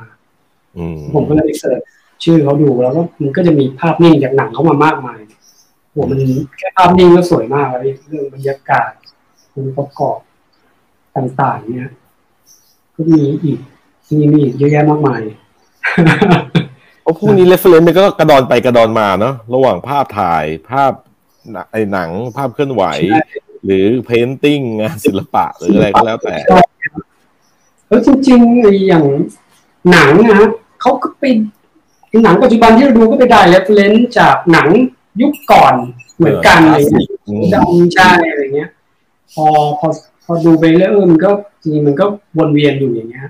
บางทีไอ้หนังก็ไปได้ อิทธิพลจากงาน paint มาพวกเอ็ดเวิร์ดฮอปเปอร์นู่นนี่นั่นอะไรเงี้ยก็ อืมก็นะวนเวียนกันอยู่อย่างนี้นะเราว่ายุคนี้มันดีตรงที่คนเขาพยายามจะแชร์ความรู้หรือขยันโพสต์ขยันเขียนอะไรอย่างเงี้ยนะบางทีก็จะไปเอา compose ของ painting นี้ แล้วไปจับกับ frame หนังของเรื่องนั้นเรื่องนี้หรืออะไรเงี้ย หรือ sequence ของ scene นี้มันไปคารวะหนังฮิชคอกเรื่องนั้น หรืออะไรเงี้ยเออมันเราเหลือโอ้ยฮิชคอกก็เลยสวยพี่อืมอืมไซโคเบิร์ดอะไรพวกเนี้ยโหพ อครับกลับมาดูย้อนหลังโอ้โหสวยมากเลย เสื้อผ้าแบบเรื่องเบิร์ดมันเบิเป็นขาวดำเนาะมันรู้สึกแบบโอ้โหมันตายไปเลยอะโอ้ยแล้วโอ้ยแล้วมีอีกเรื่องหนึ่งที่ผมชอบนั้นหนังชื่อ The American เป็นเวอร์ชันจอร์จคลูนี่เป็นเป็นพระเอกอืมโอ้ยนี่ชอบมากเพราะว่า อันเนี้ยผู้กำกับชื่อ Anton Corbijn เขาเป็นเป็นช่างภาพนิ่งถ่ายพวก เอ่อนักดนตรีมาก่อนนะ ครับเขาก็มาเขามากำกับหนังเรื่องนี้ คือที่ผมชอบเรื่องเนี้ย เพราะว่ามันเป็นเรื่องของสถานที่เขาถ่ายด้วยอะถ่ายที่อิตาลีแล้ว มันเป็นเมืองที่แบบต้องขึ้นแบบสันเขาขึ้นไป แล้ว เออไอ้พระเอกเป็นมือปืน ถ้าจำไม่ผิดเนี่ยผมดูหลายปีแล้วจำไม่ผิดเนี่ยเขากำลังจะลาวงการแล้ว ในวงการมือปืนเขาจะส่งคนมาเก็บไอ้พระเอกเนี่ยแหละแล้วระหว่างดูหนังเรื่องเนี้ย เขาก็ไม่ได้ถ่ายอะไรซับซ้อนนะฮะแต่ว่าด้วยความที่สถานที่เขาเลือก มันทำให้เรารู้สึกว่าแม่งลูกปืนแม่งจะมาทางไหนวะตลอดเวลา เรารู้สึกว่าความไม่ไม่สีเคียวอะของตัวละครตลอดเวลาแล้วมันมีอยู่ซีนหนึ่งที่ผมชอบมากคือไอ้พระเอกเนี่ย มาที่สถานีรถไฟ ช่วงแดดจัดเลย ช่วงประมาณแบบบ่ายๆเที่ยงๆพี่เขายืนอยู่หน้าห้องห้องหนึ่งหน้าประตูประตูหนึ่ง ซึ่งประตูเนี่ยมันถูกเปิดประตูไว้ล้วถ้าแบบในห้องนั้นก็จะมืดไม่มีแสงไฟเลย คือเขาใส่ความคอนทราสต์ระหว่างพระเอกที่ยืนอยู่ในแสงจัดกับห้องที่อยู่ในที่มืดเล่นคอนทราสต์ของแสงตรงนี้แล้วกล้องเนี่ยเขาอยู่ฝั่งตรงข้ามของพระเอกถ่ายวายๆพระเอกอีกตัวนิดนึงแล้วพระเอกเนี่ยเหมือนกับว่ามารับใครสักคนหนึ่งแล้วเขาก็จะระวังตัวอยู่ตลอดเวลา แล้วช่วงที่รถไฟมา ระเอกเขาแค่ถอยหลังไปสองก้าวอะพี่เขาก็หายไปในเงามืดมองไม่เห็นเลย ในห้องนั้นนะพี่คือโหยแค่เนี้ยมันเป็น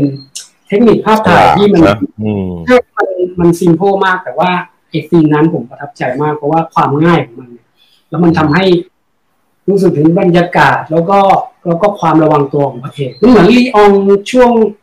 ไอ้ลีอองตอนแบบว่า The Professional อืมใช่เอื้อมมือออกมาแบบจะปาดคอไอ้ นักธุรกิจคนนั้นอะไรอย่างเงี้ยพี่อ่ามันคล้าย ๆ กันซึ่งโอ้โหมันแบบมันไม่มันไม่ใช่หนังที่อาจจะได้รับความนิยมในบ้านเรานะแต่ผมแบบไปซื้อไอ้ซีดีบูเก็บไว้เลยมชอบมากเออยังไม่เคยดูเดี๋ยวต้องลองไปดูสักหน่อยละครับโอเคขอบคุณมากครับหนังมันน้อยๆพี่แต่มันทำงานมากเลยอะเออพี่ว่าหนังเนี่ยมันเป็นศิลปะที่มันรวบรวมอะไรหลาย ๆ อย่างเนาะ ที่แบบทำให้เรารู้สึกแบบเออคอยตามได้อะบุ้มกับเก่งๆเนี่ยแม่งกดรีโมทอารมณ์เราได้เลยอะร้องห่มร้องไห้แล้วก็หัวเราะแบบทันทีทันใด ไม่งั้นตัดฉับแบบไหนไงอืมดีดีดีอ่า เดี๋ยวคำถามต่อไปเนาะผลงานของคุณเล็กที่ประทับใจที่สุดครับ อืม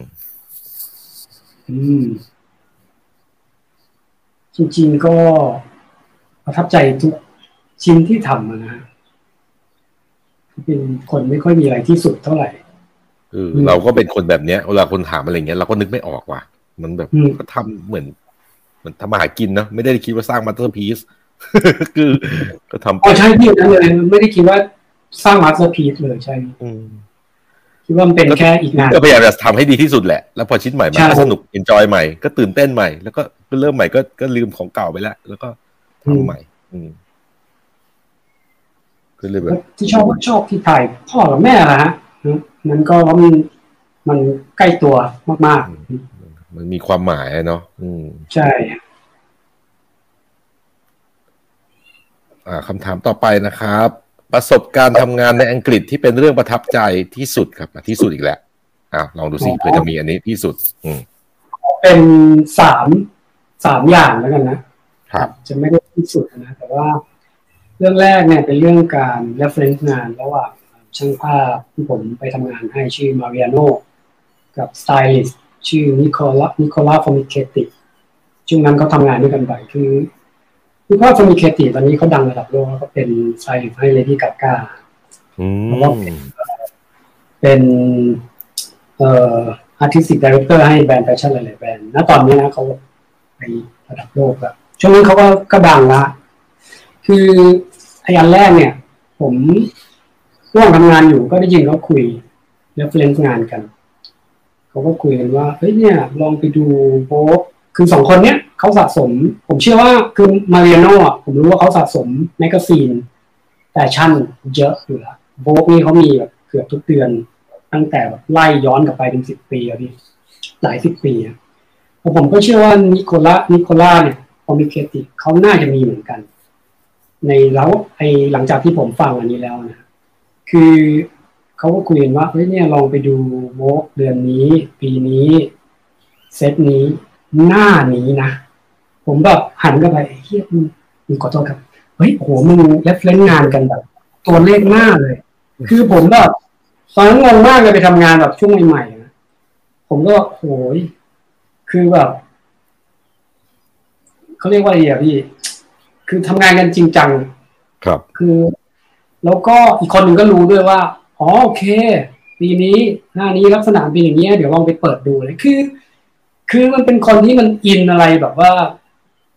แบบนี้ด้วยกันแล้วมันคุยกันรู้เรื่อง แล้วก็ไอ้เรื่องเรฟเลนงานอะไรอย่างเงี้ย มันมันแบบผมทึ่งมากอะพี่อืม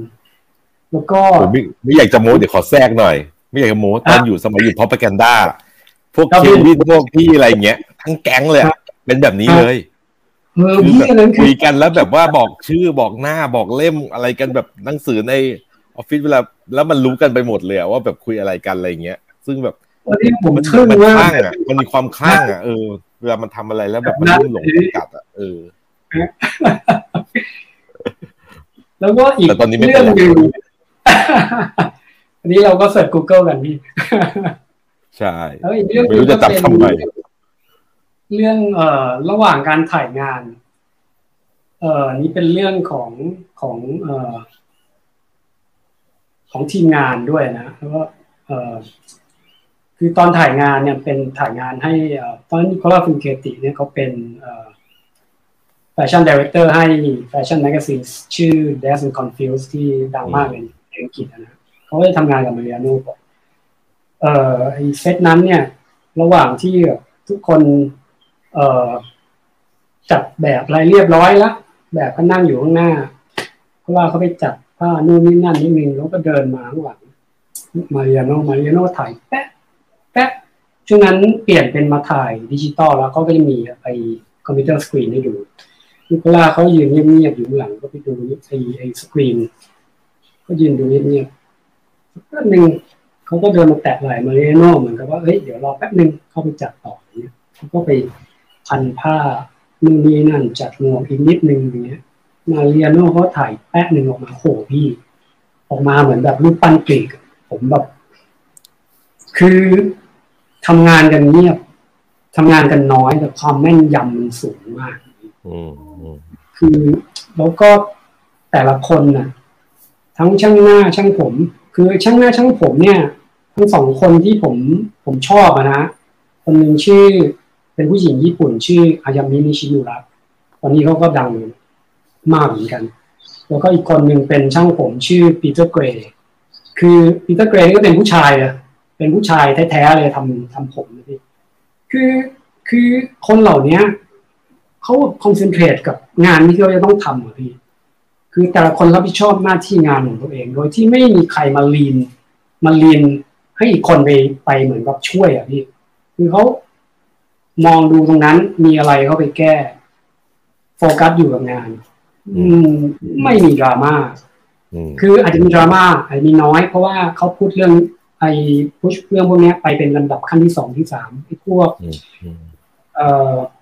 ไอ้พวกเอ่อเขาเรียกว่าอะไรเดียวพี่สิทธิพิเศษของตำแหน่งการทำงาน ว่าเขาจะต้องได้อะไรอย่างเงี้ยไอ้พวกเนี้ยมันมันถูก จัดการดีลจบไปแล้วมั้งอืมสองที่สามอะไรเงี้ยพี่คือเขาไม่เอามาแบบว่าอยู่ตรงหน้างานระหว่างทำงานเขาจะมุ่งไปที่จะทำยังไงให้สิ่งที่อยู่ตรงหน้าเขามันมันดีที่สุดอะพี่แล้วก็ คนอย่างอย่างปีเตอร์เกรย์ก็คือแบบเป็นคนอารมณ์ดีด้วยอะพี่แล้วเข้าไปจับผมทีนึงก็คือแบบโหจับปุ๊บแล้วมันเป๊ะมากเลยอะพี่ ผมก็คือเรื่องประสบการณ์แล้วก็เรื่องความรู้อะไรเงี้ยนะพี่อือซึ่งมันก็เลยทำให้เขาทำงานได้ได้ได้แม่นยำอะเขาก็ใช้เวลาน้อยมากเนาะคนที่มันเป็นมืออาชีพหรือคนที่เขาเป็นแบบพิเศษจริง ๆ เนาะ ประสบการณ์สิ่งที่มันต่างๆ มันทำให้เขากลายเป็นว่าเขาทำงานง่ายอะแต่ไม่ใช่ว่าเขาง่ายแล้วมันไม่ใช่ว่าเขาไม่เก่งนะเพราะว่าเขาเก่งมันเลยง่าย เออพี่รู้สึกมันคือผมว่าเขาก็ทำกันบ้านคุยกันมาเยอะแล้วล่ะฮะก่อนมาถึงวันนั้นนะแล้วก็ด้วยความที่แต่ละคนก็มีความรู้และประสบการณ์ ที่เออเก่งอยู่แล้วเรียกว่าอย่างนั้นทีแล้วก็มาแบบจัดหน้างาน มันทำให้คือในฐานะคนที่ไปแบบทำงานอยู่นั้นในในช่วงแบบครึ่งปีแรกเนี่ยเห็นแบบนั้นผมก็ ก็เลยคิดว่าหุ้ยวันนี้มันแบบคุณภาพว่ะเนาะก็ทำให้เราอยากจะเก่ง อยากจะเรียนรู้ อยากจะเป๊ะแบบเขาเนาะใช่ไหมฮะก็เรื่องวิธีการทำงานด้วยวิธีการที่แบบทำงานกันน้อยทำงานกันเงียบและแน่นยำอะพี่มันหายากอะพี่ ถ้าถามผมนะอืมแล้วก็เรื่องที่สามก็คือเป็นเรื่องที่ประทับใจที่ไปเจอบุคคล คนเนี้ยเขาชื่อเดฟ เขาเป็น hand retoucher ก็คือแต่ก่อนเนี้ยที่ยังไม่มีดิจิตอลช่างภาพเขาจะปริ้นงานจากฟิล์มแล้วก็เป็นเป็นรูปไม้เนี่ยลงแผ่นกระดาษถ้ามีอะไรต้องแก้เขาจะไปให้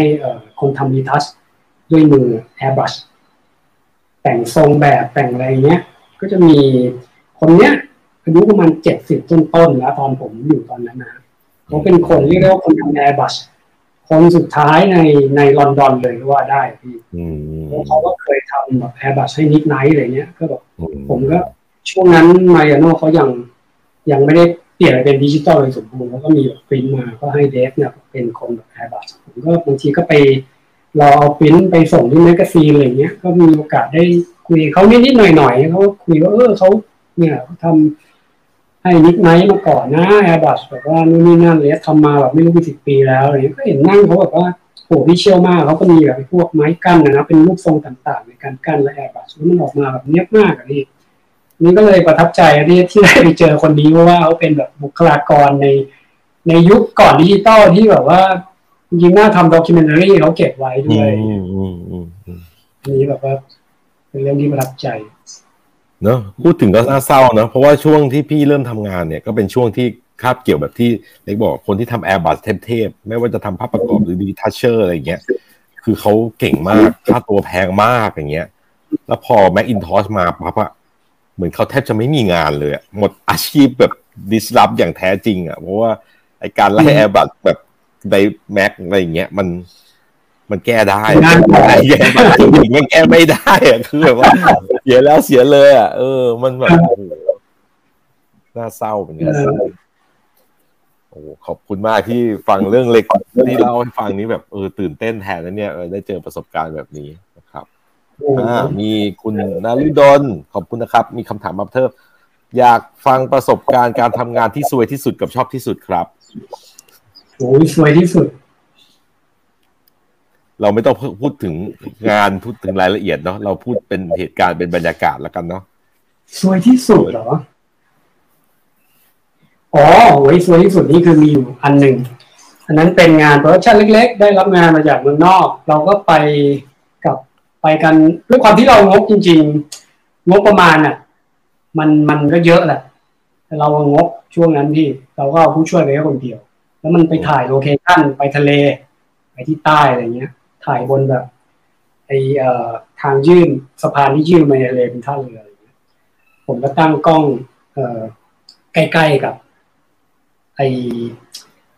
รั้วขอบจับปะพี่เออเรียก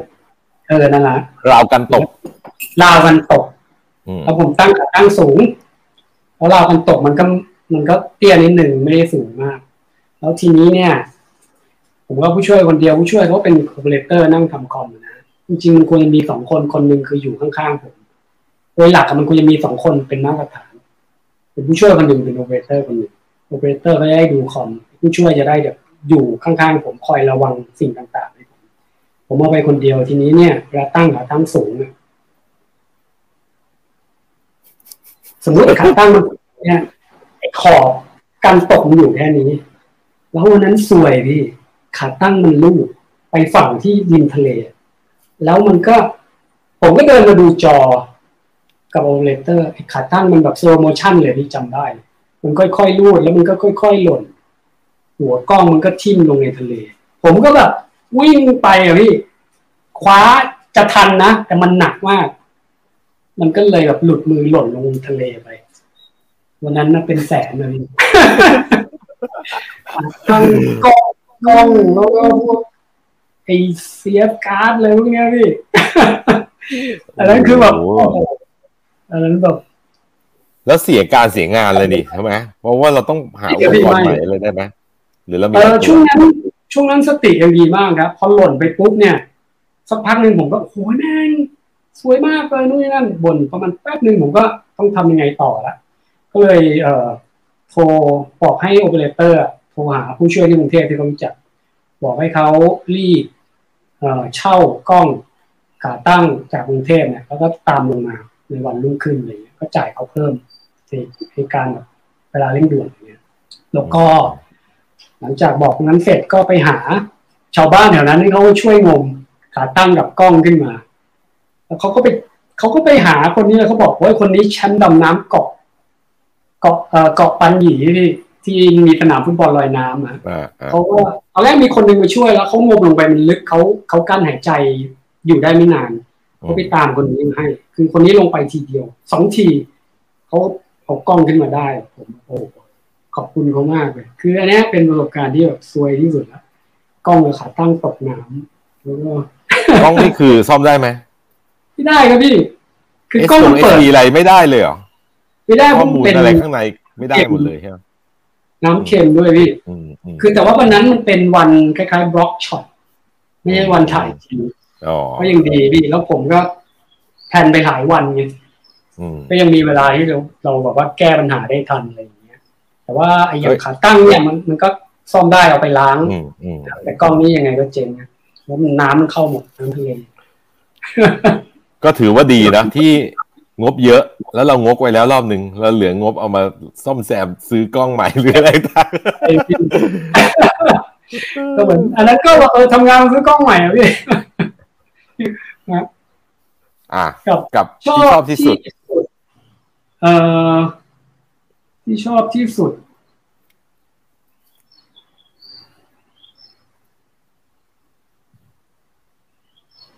โอ้ยมันก็มีจริงๆมีหลายแง่นะ อย่างหนึ่งเกรฮาวนี่ผมก็ชอบ ชอบมากเพราะว่ามันเป็นงานที่ที่ที่คิดแล้วก็คิดว่ามันมันมันตอบโจทย์สิ่งที่เราคิดแล้วมันตรงตามจุดประสงค์ต่าง ๆ ในระยะเวลาที่มันผ่านมาหลายปีแล้วอย่างเงี้ยนะอืมอืมก็เออก็ส่วนใหญ่เป็นงานเล็ก ๆ จากจากเอ่อ กราฟิกสตูดิโอเล็ก ๆ ที่มาตรงนั้นนะที่มาจ้างผม เพราะว่าอย่างที่บอกอะครั้งที่แล้วที่งานพวกนี้มันจะมีความครีเอทีฟสูงแล้วเราก็มี input เข้าไปได้แบบอย่างอิสระในการคุยกับพี่ๆที่เป็น graphic designer อย่างเงี้ยงานเหล่านั้นน่ะ จะจะชอบ เพราะว่าเราเราร่วมคิดด้วย ร่วมสร้างมันด้วยอะไรเงี้ยแต่จะไม่มีงานที่ เอ่อเรียกได้ว่าอะไรเป็นเฉพาะเจาะจงว่าอันไหนที่สุดครับ ขอบคุณครับ อ่าหูยังเหลือคำถามอีกเยอะ เดี๋ยว ต้องรีบๆหน่อยละ ฝึกภาษาอย่างไร ไม่ให้เป็นอุปสรรคในการทำงานกับต่างชาติครับโอ้คือ คือ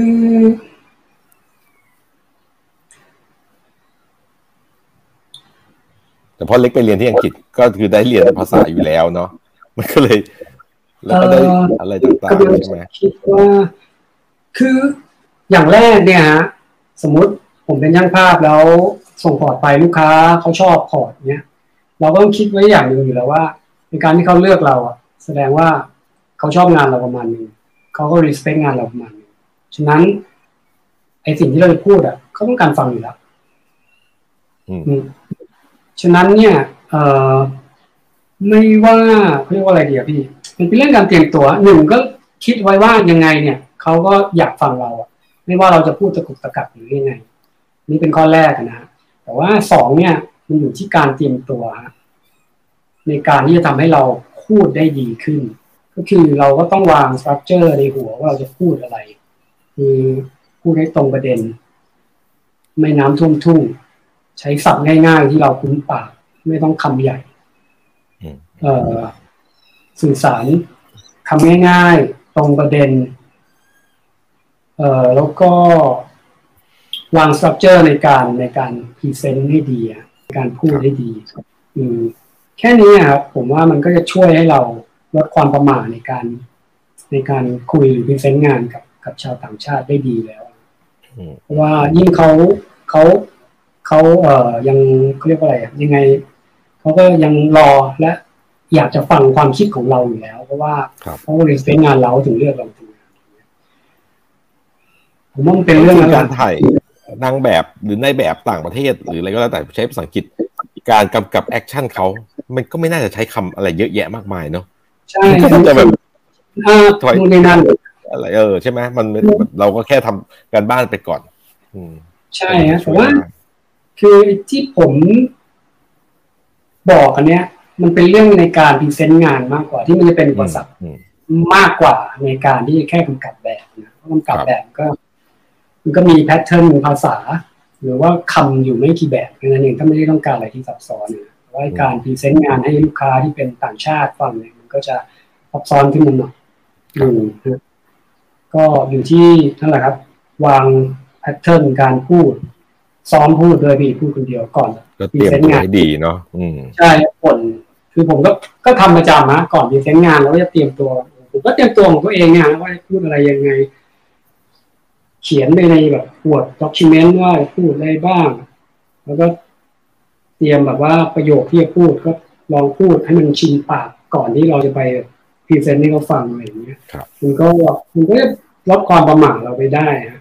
มันก็จะมีแน่นอนบางบางอันอาจจะซับซ้อนเราก็อาจจะพูดตะกุตะปักตะกับบ้างอะไรเงี้ย แต่ก็ขอให้นึกไว้อย่างว่า ใช้ภาษาง่ายๆนะคำง่ายๆ ที่มันสื่อสารได้ตรงประเด็นแค่เราไม่พูดคำหยาบหรือว่าเอ่ออะไรที่เป็นแสลงมากจนเกินไปเขาก็โอเคไม่เป็นต้องเป็นทางการมากก็ได้ เพราะว่าใช้ภาษาสื่อสารครับทั่วไปเนี้ยดีครับ ขอบคุณมากครับ เอ่อปัจจุบันภาพถ่ายด้วยฟิล์มกับดิจิตอลยังเป็นคู่กัดไหมในวงการถ่ายภาพครับ เออ ผมว่าไม่แล้วนะคือแต่มันเคยเป็นคู่กัดกันด้วยใช่ไหมอันนี้ผมว่าอาจจะมีอยู่ช่วงนึงช่วงก็มาใหม่คิดบางอย่างเนาะเออที่แบบเขาจะแบบไอ้นี่สู้ไอ้นี่ไม่ได้นู่นนั่นนี่อะไรอย่างเงี้ยคือผมว่าปัจจุบันมันก็จะมันก็ผมว่าคนเขาก็ชัดเจนแล้วล่ะฮะคนที่ถ่ายดิจิตอลเขาจะรู้ว่าเขาจะได้อะไรจากดิจิตอลคนที่ถ่ายฟิล์มเขาก็รู้ว่าเขาจะได้อะไรจากฟิล์มทำไมเขาถึงใช้ฟิล์มอะไร มันก็เริ่มจะไม่ได้มีการ compare หรือว่าการเอามาเปรียบเทียบมากเหมือนในสมัยแรก ๆ แล้ว เพราะว่าเอ่อผู้คนรู้แล้วว่าดิจิตอลมีประโยชน์ยังไงเปิดข้อจำกัดอะไรให้ภาพถ่ายบ้างแล้วทุกคนก็รู้แล้วว่าฟิล์มเนี่ยมันมันมีสิ่งที่แบบดิจิตอลอาจจะเรียนแบบไม่ได้โทนสีนี่นั่นยังไงบ้างอย่างเงี้ยคือแบบมันก็ทุกคนก็เริ่มเข้าใจกันตรงนี้ คนที่ถ่ายทั้งสองแบบก็มี ผมก็ถ่ายทั้งสองแบบอย่างเงี้ย ผมก็รู้ว่าโปรเจกต์นี้มันใช้ฟิล์มจะเหมาะกว่าโปรเจกต์นี้มันต้องจำเป็นที่จะเป็นถ่ายกล้องดิจิตอลอะไรอย่างเงี้ยผมว่าผมว่าผมว่าผมแล้วตอนนี้ทุกคนเขารู้เรื่องความแตกต่างแล้วเขาก็เลือกใช้อะอืม มากกว่า อาจจะไม่ใช่กัดแล้ว แต่ว่ามันมอง อาจจะมองว่ามันเป็นเครื่องมือเราจะใช้เครื่องมือไหนให้เหมาะงานเนาะมันก็จะมีตั้งแต่โทรศัพท์เนาะ กล้อง compact แล้วก็กล้องใหญ่ medium format large format หรืออะไรอุ้ยสารพัดเนาะหลายครั้งมันก็เลยกลายว่าแบบ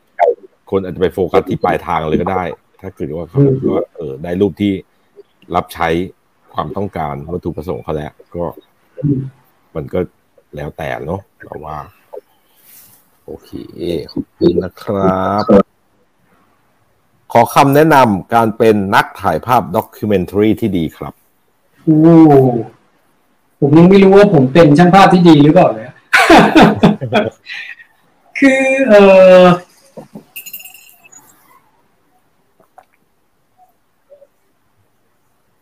เอาเป็นว่าเป็นด็อกิเมนทารีในแบบเล็กแล้วกัน ดีไม่ดีก็ คือแบบที่เราคิดไม่รู้จะไม่รู้จะตอบโจทย์นี้หรือเปล่านะแต่ผมว่ามันเป็นในการถ่ายภาพ ในแบบที่ผมทำอยู่มันก็อยู่ในเรื่องของอย่างที่บอกไปตอนต้นๆว่ามันเป็นเรื่องในทัศนคติในการมองโลกนะแล้วก็สิ่งต่างๆในรอบตัวเราอะไรอย่างเงี้ย เอออืมก็คงเป็นเรื่องการที่อยากจะถ่ายอะไรที่ subject หนึ่งในเรื่องของการวิพากษ์สังคมหรืออะไรก็แล้วแต่อย่างเงี้ย มันก็อาจจะต้องคิดวิเคราะห์ นิดนึงว่าสิ่งที่เราทำเนี่ยเออมันมันจะมุ่งไปในทางไหน มันจะลีดไปในแบบว่า เออทางที่เรียกว่ามันมันมีข้อเท็จจริงแค่ไหนอย่างไรอะไรเงี้ย มันเป็นข้อคำด่าอย่างเดียวหรือเปล่า หรือว่าไอ้สิ่งที่เราทำมันเป็น มันเป็นมันลีดไปสู่เอ่อการถามหาคำถามอื่นสำหรับ ไอ้สิ่งที่เราวิพากษ์อยู่ด้วยอะไรเงี้ยครับก็ต้องคิดเยอะขึ้นมากกว่ามากกว่าการเอ่อวิพากษ์วิจารณ์อย่างเดียวอะไรเงี้ยครับผมคิดว่าอย่างนั้นนะไม่รู้ว่าตอบโจทย์หรือเปล่าคือมันก็คือการมีที่เรามีเรื่องที่จะเล่าเนาะใช่ไหมอย่างในกรณีนี้สำหรับเล็กเนี่ยก็คือมีเรื่องว่าที่จะจะเล่าสะท้อนปัญหาหรือคือวิพากษ์เหตุสถานการณ์อะไรบางอย่างเนาะเรื่องที่ว่าก็เรื่องหนึ่งพี่แต่ว่าไอ้สิ่งที่เราจะพูดหรือเราจะวิพากษ์เกี่ยวกับมันก็ ก็อีกเรื่องหนึ่งนะว่าว่าเออเหมือนกับเราจะชี้นิ้วด่าอย่างเดียว หรือว่าเราคิดว่า เอ้ยมันอาจจะมีวิธีนำเสนอที่ที่ทำให้ไอ้ความคิด จากการที่เราจะจะด่าปัญหานี้อย่างเดียวเนี่ยมันมันขยายออกไปขอบเขตออกไปว่าเฮ้ยมันอาจจะมีวิธีคิด ที่จะทำให้คนคิดเกี่ยวกับเรื่องนี้มากขึ้น แต่ประเด็นไว้ให้เขาคิดเรื่องนั้นด้วยอะไรอย่างเงี้ยคืออืมอืมเป็นเรื่องการ คิดเกี่ยวกับสิ่งที่เราจะนำเสนอให้ให้ถี่ถ้วนแล้วก็รอบคอบก่อนที่เราจะทำงานมากกว่าด้วยอย่างนั้นมีประเด็นอะไรที่ที่เราคิดว่าเป็นสำคัญกว่ากว่าการด่าของเราสำหรับปัญหานี้อืมอืมอืมแล้วดูเล็กก็จะค่อนข้างรัดกลุ่มเนาะกับการนำเสนอสิ่งต่างก็ๆอยากจะให้มันมันมีดราม่าหรือมีประเด็นอะไรที่มันอ่อนไหวจนเกินไปใช่ไหม มันมันจะลีดไปสู่สิ่งที่เราไม่ได้ตั้งใจอะ ใช่แต่ว่างานผมก็ไม่ได้ งานผมมันก็ไม่ได้ไปแบบนั้นอยู่แล้วนะฮะอืมก็ไม่ได้ตั้งใจให้มันเป็นไปในทางนั้นก็พยายามจะอืมลักษณะนิสัยส่วนตัวเลยบางทีก็พยายามจะทำให้งานมันมันมันนำไปในทางsection อื่นมากกว่าอืมอืมอืม อ้าวมี comment มีคำถามจากคุณเบนนะครับ บางครั้งเวลาทำงาน graphic design เราจะคิด production คู่กับ concept ไปด้วย เช่น ถ้ามันไปอยู่บน material แบบนี้ ถูกนำเสนอด้วยวิธีการแบบนี้ งานจะส่งเสริมกันทำให้การทำงาน parallel ระหว่างไอเดีย และ production ที่เป็นจริงให้เกิดให้ได้ อย่างงานภาพถ่ายมีคิดร่วมด้วยเหมือนกันไหมคะ หรือว่าส่วนใหญ่คือ ให้ได้ภาพถ่ายตาม concept มาก่อน แล้วขยายไปสู่ medium ทีหลัง พี่เล็กมี project ที่สามารถเล่าเป็นตัวอย่างไหมคะนี่ถามเอ่องานโฆษณาหรืองานส่วนตัวครับคิดว่าน่าจะเป็นงานส่วนตัวเนาะใช่ไหมครับ เพราะว่าถ้าเกิดว่ามันเป็นงานโฆษณาส่วนใหญ่ medium หรือตัว media ที่เขาจะนั่นน่าจะอยู่ที่ลูกค้าหรือทางเอเจนซี่โฆษณาที่เขาคิดมาไหม อันนี้คงเดาเนาะเอ่อคือ คือไอเรื่องของงบประมาณอันเนี้ยนะฮะเดี๋ยวนะผมขออ่านคำถามทีนึง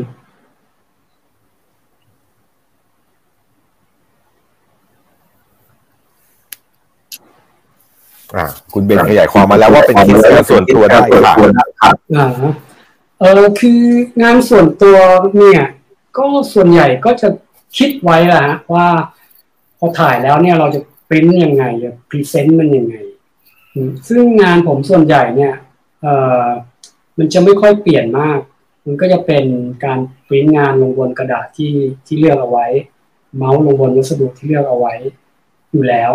นอกจากงานที่มันมันมี concept ที่ค่อนข้างแตกต่างที่ทำอยู่เนี่ยอันนั้นก็รูปแบบจะสีสันจะจัดหน่อยมันก็จะมีรูปแบบในการ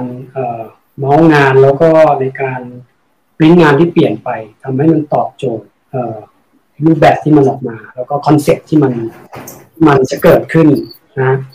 ก็ใช่ครับมันถูกมันถูกคิด ตั้งแต่เอ กระบวนการตอนต้นๆนะว่ามันจะถูก present ยังไง ซึ่งจริงๆมันก็ มันก็เป็นวิธีการทำงานหนึ่งนะว่าผมเป็นคนพวกชอบคิดไว้ก่อนแล้วก็ออกไปทำทีเดียวอย่างเงี้ยแต่หลาย ๆ งานเนี่ยผมก็คิดว่ามันก็ไม่จำเป็นต้องเป็นแบบนี้บางทีทำงานไปก่อน แล้วก็เห็นว่าเฮ้ยจริงๆงานนี้มันมันอาจจะเหมาะกับ material นี้ หรือการ present แบบนี้มันก็มันก็ มันก็ไปได้นะคือจริงๆมันก็จริงผมว่าเราก็ไม่ควรจำกัดความคิดอืมเอาไว้ตั้งแต่แรกว่ามันควรจะเป็นอย่างนี้อย่างเดียวอย่างเงี้ยเพราะว่ามันจะบล็อกเราตอนทำงานทั้งทั้งที่มันอาจจะมีไอ้ solution ที่มัน work กว่าสิ่งที่เราคิดไว้ตอนแรกด้วยซ้ำอย่างเงี้ยแต่เราไม่มองมาแล้วเพราะว่าเราตัดสินใจไปแล้วที่มาจะเสริมงานเราได้ดีกว่าสิ่งที่เราคิดไว้ตอนแรกด้วยซ้ำช่วยยกตัวอย่างได้ไหมครับ ก็ เป็นอะไรหรือประมาณไหนไอ้คุยกับพี่ตัวอย่างเป็นที่แล้วไอ้ Lost in Paradise นะตอนแรกว่าจะไม่มีคนอันนี้คือเป็นเรื่องเรื่องเรื่อง concept กับกับรูปแบบงานที่ออกมาเนี่ยอันนี้ไม่ใช่เรื่องแบบชีวิตคือตอนแรกว่าจะถ่ายโฟกัสเป็นพื้นที่รกร้างเหมือนทางจังหวัดกับ background ที่มันเป็นเมืองมีตึกสูงอะไรเงี้ยเออเราก็กลับไม่ให้มีคน แต่ว่าตอนหลังๆเนี่ย ตอนไปพื้นที่เหล่านี้ก็จะมีคนเข้ามา ใช้ชีวิตอยู่ในในบริเวณพื้นที่ตรงนั้น หลาย ๆ คนเนี่ย เราก็เลยวันหนึ่งเราเลยตัดสินใจก็ไปคุยเขาว่าเฮ้ยเขาเป็นใครมาอย่างไงยังไงก็ทำอะไรเนี้ยสุดสุดท้ายก็เป็นคนต่างจังหวัดกันทั้งนั้นเลยเข้ามาเก็บผักที่มันขึ้นเองตามธรรมชาติเพื่อลดค่าใช้จ่ายในการย้ายชีวิตประจำวันแล้วก็ส่วนใหญ่เป็นผู้ใช้แรงงานแล้วก็ทำให้ผมพอเข้าไปคุยเนี่ยไอ้ข้อมูลตรงนี้มันทำให้ มันทำให้ผมแบบเปิด โลกเลยว่าจริงๆเนี่ยคนเหล่านี้เป็นศูนย์รวมเรื่องราวกับสิ่งที่ผมจะทำมันเชื่อมโยงกับเออสิ่งที่มันอยู่ในหัวเราที่เรารับรู้มาเมื่อตอนเด็กที่รัฐบาลเออเขาพยายามจะทำให้ประเทศไทยเป็นเสือตัวที่ห้ามันเลยทำให้เกิดการเปลี่ยนแปลงมากมายทางสังคมอะไรเงี้ย คนชนบท move เข้าสู่เมืองใหญ่ทำงานในโรงงานอะไรเงี้ยมันคือขุดแล้วมันเปลี่ยนทิศทางในการทำงาน แล้วก็ concept งานของผมทำให้มันขยายกว้างขึ้นเชื่อมโยงเกี่ยวกับ เศรษฐกิจสังคมได้กว้างขึ้นนะในการแค่เดินเข้าไปคุยกับ กับคนเหล่านั้นเพราะคนเหล่านั้นเป็นส่วนรวมเรื่องราวของงานชุดนั้นเลยแล้วตอนคิดงานตอนแรกเนี่ย มีคิดไหมว่า มันต้องปริ้นที่ไซส์ไหนอ๋อต้องคิดตั้งแต่ใหญ่โตเพราะว่าเราจะได้เตรียมอุปกรณ์ในการบันทึกถูกใช่ไหมว่าแบบถูกต้องพี่ ถูกต้อง ต้องคิดตั้งแต่แรกเลยว่าชุดนี้เราจะพิมพ์ประมาณไซส์ไหน เพราะว่ามันก็จะมีข้อจำกัดอยู่ว่าไฟล์ขนาดนี้พิมพ์ได้ประมาณแค่นี้แหละ อืมไฟล์ขนาดนี้พิมพ์ได้ประมาณเท่านี้อะไรเงี้ยฟิล์มมีเดียมฟอร์มพิมพ์ได้ใหญ่ประมาณนี้ ถ้าเราเอ่อไม่ได้อยากให้เกรนมันแตกมากอะไรเงี้ย อืม มันก็จะมีมันต้องถูกคิดตั้งแต่แรกแล้ว ครับสิ่งนี้อืม ตอบคำถามไหมครับเบนนะหวังว่าพอจะได้คำตอบนะครับ คุณเบนถ้ายังไงอาจจะถามเติมมาอีกทีได้นะครับ ขอบคุณมากนะครับสำหรับคำถามคุณเบนมากครับเป็นเราเป็นเพื่อนในเฟซบุ๊กนะเราจำได้อืมอ่าคำถามจากคุณกิษดาต่อมานะครับ มีสิ่งใดที่อยากถ่ายแต่ยังไม่ได้ทำไหมครับ ที่อยากถ่ายแต่ยังไม่ได้ทำเหรอโอ้ยมีงานส่วนตัวนี่เยอะแยะเต็มไปหมดเนี่ย อืมคิดจะแยกได้หมดเลยถ่ายไม่ทัน หาเงินไม่ตหาเงินไม่ทันเดี๋ยวใครข่าวฟันดิ้งไหมใครอยากดูงานเล็กมาหาตังค์ให้ช่วยกันหาสปอนเซอร์ให้พี่เล็กกันดีกว่า แล้วดูซิว่าได้ตังค์พี่เล็กสร็จเขาผมบินถ้ามีไปตังค์เมืแล้วนเขาอกจะได้ถ่ายอย่างที่เขาอยากถ่ายได้ไหมครบสิบล้านผมหนีเลย ดีเนาะ มีเยอะแยะเลยครับไอ้งานส่วนตัวเนี่ยมีสิ่งที่อยากถ่ายเต็มไปหมดเลย อืมอืมอืมอ่า เดี๋ยวขอคำถามต่อไปนะครับ เพราะว่านี่จะสองชั่วโมงแล้วอย่างโหด ขอบคุณครับ ขอทราบหนังสือสามเล่มที่อ่านและชอบ และมีผลต่อความคิดและการทำงานครับโอ้อย่างที่บอกพี่กระยามจริงผมเป็นคนอ่านหนังสือน้อยนะ ที่เห็นข้างหลังเนี่ยคืออ่านจบไปไม่กี่เล่มอะคือผมเป็นพวกซื้อหนังสือมาแล้วอ่านเป็น chapter พี่อ่านไม่ค่อยแบบอืมครับไม่ได้อ่านหนังสือหน้าแรกจนหน้าสุดท้ายผมเปิด chapter ที่สนใจแล้วผมก็อ่าน แล้วก็ว่า chapter นี้จบโอเคพอพักก่อน แล้ววันหลังก็มาเปิดดู chapter ต่อ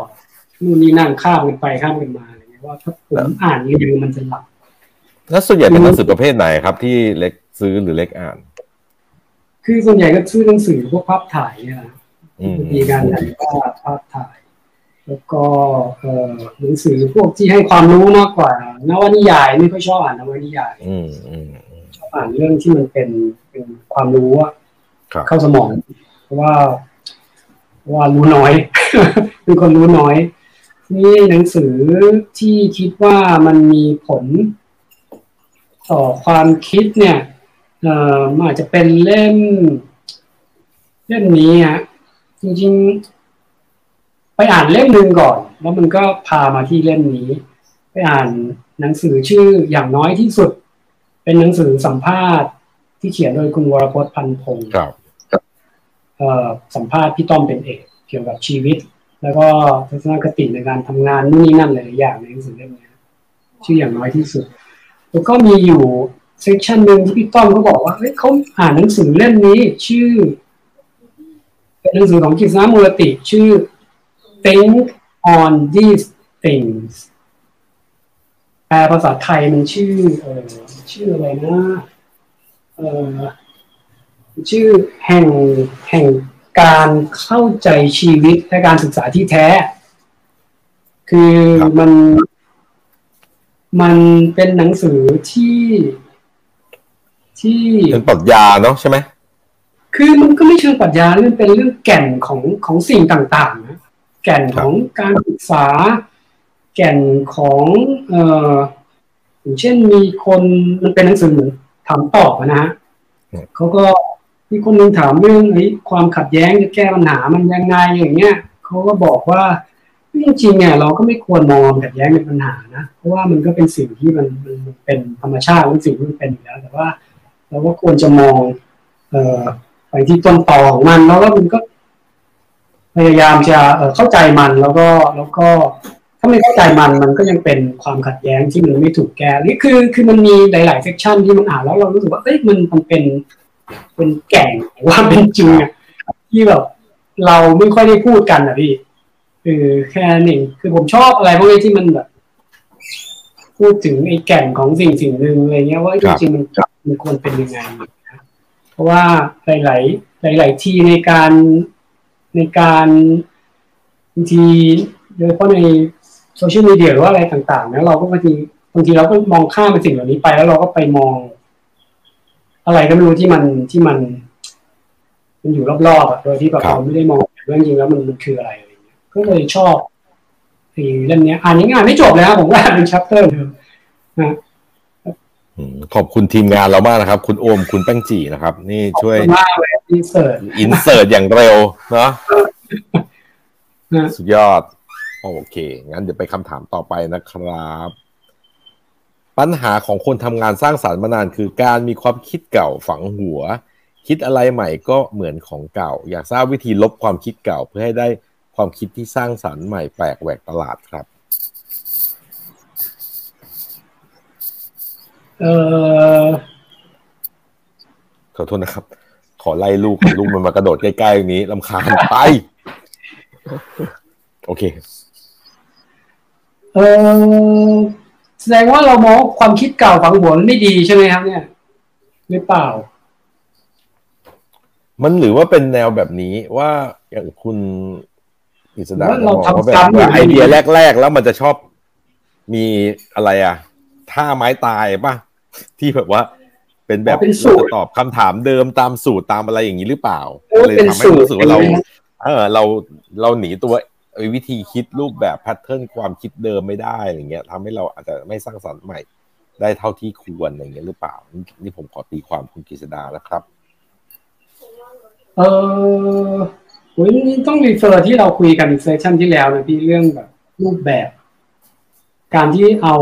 ผมเชื่อว่าถ้าการเอา โจทย์หรือ subject เป็นตัวตั้งและพยายามจะตอบทำงานให้ subject อะมันมันไปในที่ที่มันควรจะเป็นให้ดีที่สุด ผมว่าไองานไองานที่เราจะไปทำรูปแบบเลยก็แล้วกันจะเปลี่ยนไปโดยธรรมชาตินะครับโดยที่เราไม่ต้องพยายามอะนะคือ แต่แน่นอนแหละมันจะมีเอ่อความคิดที่มันเป็นตัวเราเรื่องรสนิยมนู่นนี่นั่นอยู่เนี่ยแต่ว่ารูปแบบมันจะเปลี่ยนไปโดยปริยาย ถ้าเราโฟกัสไปที่ subject แล้วก็สิ่งที่เราคิดว่า subject เนี้ยมันควรจะถูกนำเสนอยังไง มากกว่าเราจะใส่ตัวเราเข้าไปยังไงอืมเข้าใจผมใช่ไหมเข้าใจก็คือ โจทย์เปลี่ยนใช่ไหมวัตถุประสงค์อะไรทุกอย่างมันเปลี่ยนดังนั้นเนี่ย ถ้าเราเอาความคิดในรูปแบบเดิมๆไปตอบอะมันก็จะเป็นแบบเดิมดังนั้นเราก็ต้องเปลี่ยนไปตามโจทย์ มันก็มีแนวโน้มว่า มันจะใช่เฟรมให้เราออกไปจากจุดที่เราเคยทำมาใช่ไหมครับอะ ไม่แน่ใจว่าคือจริงๆอะอาจจะต้องคุยกันเห็นหน้าคุณกฤษดานะว่าอันนี้มันต้องถูกขยายความในการพูดคุยว่าคุณกฤษดาทำอะไรยังไงนะผมว่าแต่ว่าเออถ้าผมมองเนี้ยอาจจะต้องชิดโฟกัสความเป็นตัวเอง ไปที่ subject ที่เราอยากจะทำมากกว่า ไม่รู้ว่ามันยังไงนะคือมันต้องถูกอธิบายและพูดคุยกันนะ คืออาจจะชิดจากสิ่งที่เราคิดว่าเอ้ยเราต้องแสดงมาเป็นตัวเราเนี่ย ไปที่เราต้องแสดงไอ้ subject นี้ออกมา ให้ดีที่สุดในแบบที่มันควรจะเป็น โดยที่อาจจะไม่ต้องมี signature ของเราเข้าไปก็ได้ แต่ไอ้สิ่งที่เป็นตัวเรามันมีอยู่ในนั้นอยู่แล้ว เรื่องเทสที่เราเลือกสิ่งนู้นสิ่งนี้เข้ามาอะไรเงี้ยแต่เรื่องรูปแบบเนี่ยมันผมคิดว่ามันก็ควรจะถูกปรับเปลี่ยนไปตาม subject นะแค่นั้นเองอืมโอเค ถ้ายังไม่ตรงกับคำถามนะ เดี๋ยวคุณรบกวนคุณกฤษดาอาจจะ เติมเข้ามาหรือเอามาถกเถียงพูดคุยต่อยอดกันได้นะครับอืมพิมพ์เข้ามาได้ครับจากประสบการณ์ยาวนานอะไรคือบทเรียนที่สำคัญในชีวิตการทำงานถ่ายภาพครับโอ้ไม่เคยคิดเลยอะพี่บทเรียนที่สำคัญในชีวิตการทำงานถ่ายภาพ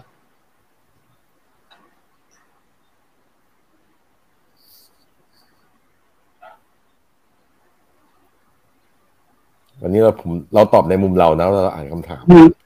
เรารู้สึกว่าแบบพอทำงานเป็นนานๆอะ เรารู้สึกว่า มันจะไม่ใช่การจำแนกไปตามอาชีพหรือตามสื่อหรืออะไรอย่างนี้แล้วอะเรารู้สึกว่าแบบบทเรียนสำคัญในชีวิตของอาชีพทุกอาชีพอะมันกลายว่าเราต้องแบบสะสมเก็บเกี่ยวความรู้ไปเรื่อยๆอะในสายอื่น ๆ ที่มันทั้งสายที่เราทำงานด้วย สายที่เกี่ยวข้องกันหรือสายที่ไม่เกี่ยวเลยอะไรอย่างเงี้ย แล้ววันหนึ่งมันเหมือนมันจะค่อยๆเชื่อมโยงกันรู้สึกว่าแบบเพราะตอนเด็กๆเราจะรู้สึกว่าเราอยากมุ่งอยากเป็นนักออกแบบกูก็อ่านแต่เรื่องงานออกแบบสนใจแต่เรื่องแต่พอมาทำงานจริงอะรู้สึกว่าแบบงานสิ่งที่เราทำที่เกี่ยวกับงานจริงอะมันอาจจะเป็นแค่ส่วนเล็กๆส่วนหนึ่งเนาะแต่ไอ้เรื่องบทเรียนอื่นที่เราแม่งไม่เคยเรียนรู้มาก่อนเนี่ย แล้วเราต้องมานั่งเก็บเกี่ยวเพิ่มเติมทีหลังเนี่ยเรารู้สึกว่าโอ้แม่งเยอะว่ะถ้าเรารู้มาก่อนเนี่ย เราจะไม่เลือกแบ่งประเภทแล้วแบบ โฟกัสอย่างใดอย่างหนึ่งอะถ้าเรารู้ว่ามันเชื่อมโยงกันแบบเนี้ย เราอาจจะหิวโหให้ตะกัดตะกามมาตั้งแต่เด็กๆเพราะแบบว่าเราอยากจะรู้ทุกอย่าง แล้วเราจะนำเสนอมันออกมายุคนี้เลยนะพี่งานถ่ายภาพอะไรเงี้ยเออใช่อืมนี่เด็กมันก็มันก็เป็นหลายอย่างด้วยนะพี่ใช่เดี๋ยวนี้เด็กเขาเป็นแบบนั้นอยู่แล้วเนาะแต่เราอะเป็นคนรุ่นเก่าที่เหมือนกับ มันถูกแบ่งไปหมดอะเออเราก็เลยเพิ่งมารู้จริงๆแล้วมันแบบ มันจำเป็นจริงๆที่เราจะต้องรู้หลายๆอย่าง อืมพอไปคุยกับลูกค้าที่เขาคุยเรื่องธุรกิจนี่ถ้าเราไม่ไม่รู้เรื่องธุรกิจ เราก็จะเป็นคนอีกแบบหนึ่งเลยอะเออเขาก็ไม่เชื่อเราด้วยใช่ไหมพี่ใช่ใช่ใช่ผมผมผม ผมไม่แน่ใจนะอาจจะหมากมีอาจจะมีคำนี้แล้วกันพี่อะผมว่าอีกคำที่เราเคยได้ยินในหนังจีนสุดยอดกระบวนท่าคือไร้กระบวนท่าแม่งเป็นเรื่องจริงนักปัดนะในในการประสบการณ์ที่ทำงานมาแบบสิบกว่าปี ผมว่าสุดยอดกระบวนท่าคือไร้กระบวนท่าเป็นเรื่องจริงการที่ไม่คิดอยู่กับอะไรสักอย่าง แต่ว่า เออเวลาเราต่อสู้อะมันไม่มีใครสู้เราได้แล้วเหมือนคุยก็ในใครแบบรายการเงี้ย ก็คือแบบเหมือน John Wick อะมีดินสออยู่หน้ากูก็มาฆ่าคนได้มีมีอะไรกูก็แบบว่าเอามาใช้เป็นเครื่องมือฆ่าได้หมดอะไรเงี้ยเออเหมือนที่ graphic designer ชื่ออะไรพี่เออ Stefan Sagmeister ใช่ไหมเซ็กซ์ไมสเตอร์ใช่โอ้โหนี่มัน วิธีการทำงานมันแตกต่างมากมายเลยนะ ตอนเคยไปฟังเขาเหมือนกันตอนที่เขามา ที่เมืองไทยตรงแถวเออแถวผ่านฟ้าพี่แถวนั้นนะคือที่จัดงานอะไรทุกอย่างหลายปีแล้วไปนั่งฟังแล้วตามดูงานผมว่าคนนี้ก็ คือทำงานหลากหลายรูปแบบนู่นนี่นั่นไอเดียแบบว่าไม่เหมือนกันเลยหรืออะไรอย่างเงี้ยพี่คือ มันมันผมว่าเขาเป็นตัวอย่างที่ดีนะ